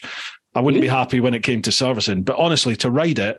Like it's boring as hell on a straight line, but you put that thing on the like the twisty B roads or a mm. really nice flowing A road, it comes alive. Like the tighter the turns, the, the, Well, the better that bike is. bow to your better judgment then. Genuinely, it is mind boggling how well that bike handles. And it's mm. 400 and, is 430 kilograms. It's like nearly Yeah. half a ton. It's, it's It's a reverse ridiculous. gear as well, isn't it? Yeah, it does. Yeah, yeah, yeah. And my wife, my wife, that's the only bike my wife sat on the back of and said, "Get one of these." that was like thirty-two Yeah. grand. Well, you sit the nick on the back of my Ducati. She wasn't a happy lady. No, Not- My missus used to sit on the back of the Gixxer Thou. She was like, never again, never again." So in general, what we're saying is though, so no Italian bikes really, no American bikes. no. So really No. looking at a Japanese bike, which is going to be smooth engine, or German bike. Yeah. Yeah. I think that's gonna have to be the one, isn't it? I'd probably go with the Goldwing. Mark's going for Goldwing. He's going. He's going golden. Like it. Probably going on the motorbike show and it's Yeah, okay. You- You're okay. gonna have to get yourselves down to a Honda dealership now and, and take out the Goldwing. You'll have one in the garage next. No, no, Bruce. I've just got Harley in the garage, mate. I don't want to bloody. What, Uh, Har- what Harley? Oh, you've got some classic Harleys, haven't you? In the you had one in the shop, didn't you? no, no, no. We've got a um, we got one we use for the roadskin stuff, Right. which is more. Uh, it was a bike. It was built for Vogue magazine. Fun enough, for one of their photo shoots. It's a Softail, so it looks uh, it's it looks really cool, but it's probably the worst bike I've ever ridden in my life. doesn't stop, doesn't go. Just like really, it's just uh, I'm That's a Harley though, isn't Harleys are great, but this one isn't. Right. Last question. Lee Vigor. Hello, Ah, both. Lee, Hope you're our well. Lee. I was So just you know Lee had a really bad um, bike accident. Yes, he's he's been on the podcast. Yeah, Yeah, he, he was the one that he was the one that got me into the Helite air vests because he was Uh, telling me his story about them. Yeah, incredible. Uh, he says a big thanks to Ian and his better half for keeping me warm for the last decade, and more so for the best customer care that I've ever received from any company. If only all companies would take a leaf out of their book. My question Thank you, is, Lee. who has been your worst customer and why? no, not Lee. oh, who's been my worst customer? Thanks, mate. You can't mention names. Uh, it- I think the worst cu- fun with Roadskin that we do, we don't all all our customers are brilliant. We get virtually no complaints at all, and if we do get a complaint, it's either a genuine mistake that we've made, or Mm. you know we get manufacturing faults. Like every company, we know something's gone wrong, and Yeah. we can sort it out. But we never ever, I can't think of a, a ever an embarrassing bit or anything that's ever been wrong with Roadskin customers. They're absolutely they're great, really great. Gerbing customers, on the other hand, are a world of their own. Right. Gerbing's a very technical product. I've been doing Gerbing since even, well, longest of ending, 20 odd years. Right. It's a, it's a great product. It's, it's, it is a great product. It's got its faults in that I think that slightly old fashioned in some of the designs of their gloves and stuff, but fundamentally, technically wise, is probably one of the most reliable, best products out there. They just Mm. don't particularly make their stuff look good. So that's sort of downside. They don't look really cool and trendy but Mhm. most working riders like our kit because it's reliable, it's great. But some of those customers are just a bloody nightmare. Honestly, God, they're just unbelievable. We had one guy that had a problem with stuff, and he, he said to me, um, I can't even remember what the actual issue was. And I think probably told my hands out, it's probably something we'd done wrong. This is a classic what happen to shows sometimes. And he, he was giving, they can be very, behind a keyboard, they can be very, very aggressive. Oh, yeah. Oh Yeah, yeah. and they're just Well aware You of that. can't send it to them. And I've learned over the years, if you start getting involved in the argument, it just gets worse. Yeah. It just absolutely gets worse. So we get these guys who they're doing wrong, and so. And the thing is, I always say to people, you know, we got to, we got to. Uh, there's an issue of all heated clothing, not just Gerbing, in that obviously it's hot. So if you're riding a motorcycle, as you know, the environment around is quite an aggressive environment. There's cars and there's wind and there's rain and da, da, da, and you're not really thinking about your hands as such. Um, so of course, if you're riding down the motorway, for example, M4 into London, if you're going down the motorway doing 70, 80 mile an hour, you can have the heating on full heat and it's not a problem Mm. because you've got the wind chill on you, it's keeping Yeah, it yeah. down. But then, of course, you get into M25, stop, start, stop, start, or you get into London, and of course, you're slowing down, the wind chill's not there. But what happens is they don't forget to turn the gloves down. So leave them on the hottest heat setting. They're not thinking about stuff. They're watching pretty girls walking past or whatever. then all of a sudden, oh my God, my hands, my hands, my hands are too hot. And it's like the same thing we always say to people, you know, it's like a shower. If you're in the shower and it's hot, you turn the bloody shower down. You don't stand there and burn yourself. You know, it's as simple as that. And it's the same with all heated clothing, whether it's ours or anyone else's. You've got to regulate it, you know. And for me, you start on the lowest heat setting and you work up. Most Mhm. people start on the highest heat setting and work down. Anyway, Yeah, yeah. um, so we get these people, and so I'd say I couldn't specifically say one customer in general has been really bad, but I would say that a lot of Gerbing customers can be a real pain in the arse. And it's because a lack of understanding, and of course, the customer always knows best. And you really want to say to someone like, "Yeah, but that's not our fault," or "That's not theirs," but Yeah. they won't have it. Yeah. You know. So in general, Gerb, Gerbing customers this time of year, especially. I mean, classic things like we'll have. Um, this is a classic example. We'll have a glove go wrong. Yeah, it's got a lifetime warranty on it. Not a problem. We'll sort it out for you, and we do. It's good as gold. But you know, they've got to send it to us to be able to test the glove first. We're not going to give away a 180 pound pair of gloves just because some guys on an email on the phone going, "My glove's not working. There's something wrong with it." We say, "Send it in to us." We send them all forms. Send it in to us. We'll check it. We'll test it. We'll either repair it or we, you know, assuming it's under covered by warranty, um, Yeah. then we repair it and we'll send it back to you. No problem at all. And then they'll go, well, what am what am I gonna what am I gonna use? Well, I haven't got my gloves. And I go, well, how long have you been riding bikes? Well, fifteen years. Well, you've got one pair of gloves. Mm. Yeah, this is the only gloves I've got. Really? And they just do that, and you know they're just trying it on. Yeah, yeah. No, you they don't are. want to send the stuff. It's like, well, no, you've got to send it back. You can't do that. So those sort of customers are just just a nightmare. And they don't Very think, you know. diplomatically put. Thank you. I've been doing it a long time. Uh, Lee says, "Merry Christmas to you all." Thanks very much, Lee, and you. And Merry. Christmas to you, Lee. Right, that's that's the questions. We've gone through the questions. We've got through 'em. It's not We got bad. through them. Two hours, fifteen minutes. That's all right. How does that compare, Bruce? How does, Yes, that mate. compare, how does that compare with your other um, interviews as such? I'd Is say it I would. too long or This is the No, no, no. family. La It is, famille isn't it? How well Roadskin. done. I would Yeah. say that that I think I think sort of two to two and a half hours is a good a good length for the podcast. It's a right good chat.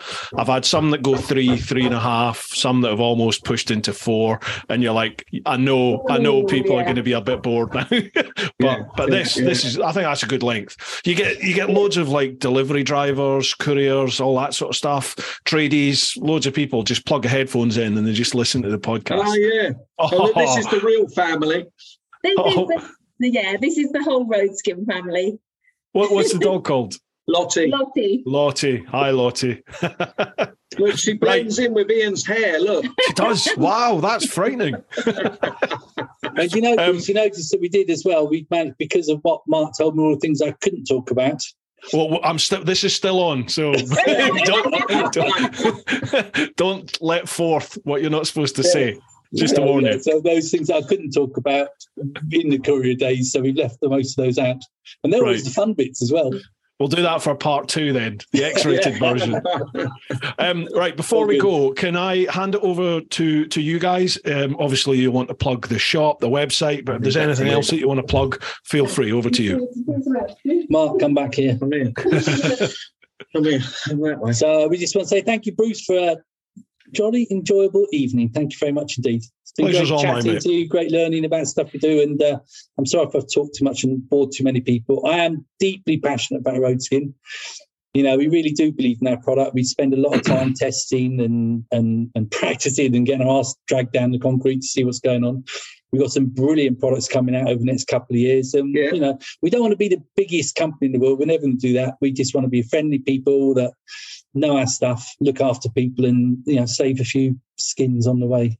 And, you know, that's our target. And we're really happy doing it. So, you know, if ever we're at shows and stuff, pop along and say hello. We're always welcome to have uh, donuts or cans of beer, always helps. People always ask for discounts. We never discount unless we get something in return. There you go, folks. Rock up with some booze and some donuts. Uh, where do people go? Where, uh, what's the website if people want to check out the So kit? we're on uh, roadskin.co.uk. We've also just started an Instagram account, Mark, called Roadskin on Tour. Right, well, yeah, we and yeah, roadskinontour.co.uk. Go to that as well because we've got a website, and also you've got gerbing.co.uk, gerbing.co.uk for the media. gear.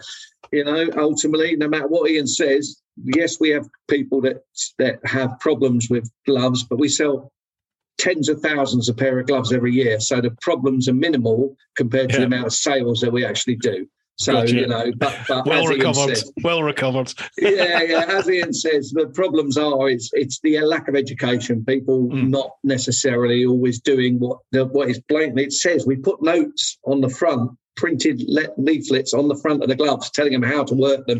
And But they I still think they don't just open them and throw them away.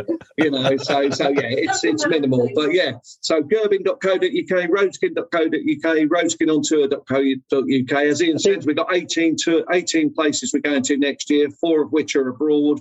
Um, I think the important thing to remember, sorry, Yeah, no, the carry on. important thing to remember with Roadskin is we don't sell in shops. So you will not find Roadskin in any shops anywhere. Full stop. Really, I didn't know that.